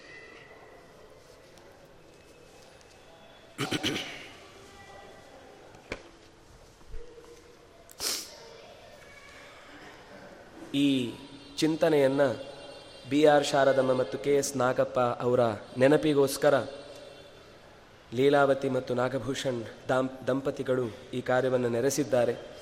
ಆ ನೆರವೇರಿಸಿದ ಕಾರ್ಯಕ್ರಮದಿಂದ ಭಗವಂತನಿಗೆ ಪೂರ್ಣವಾದ ಮೆಚ್ಚುಗೆಯಾಗಿ ಆ ಹಿರಿಯ ಜೀವಗಳಿಗೆ ಒಳ್ಳೆಯ ಸದ್ಗತಿ ಉಂಟಾಗಿ ಭಗವಂತನ ಕೃಪೆ ಒದಗಲಿ ಅಂತ ಪ್ರಾರ್ಥಿಸ್ತಾ, ಕಾಯಿನ ವಾಚ ಮನಸ ಇಂದ್ರಿಯೇರುವ, ಬುದ್ಧಿಯ ಆತ್ಮನಾವ, ಅನುಸೃತ ಸ್ವಭಾವ ಕರೋಮಿ ಯತ್ಯತ್ ಸಕಲಂ, ಪರಸ್ಮೈ ನಾರಾಯಣ ಏತಿ ಸಮರ್ಪಯ ಕೃಷ್ಣಾರ್ಪಣಮಸ್ತು.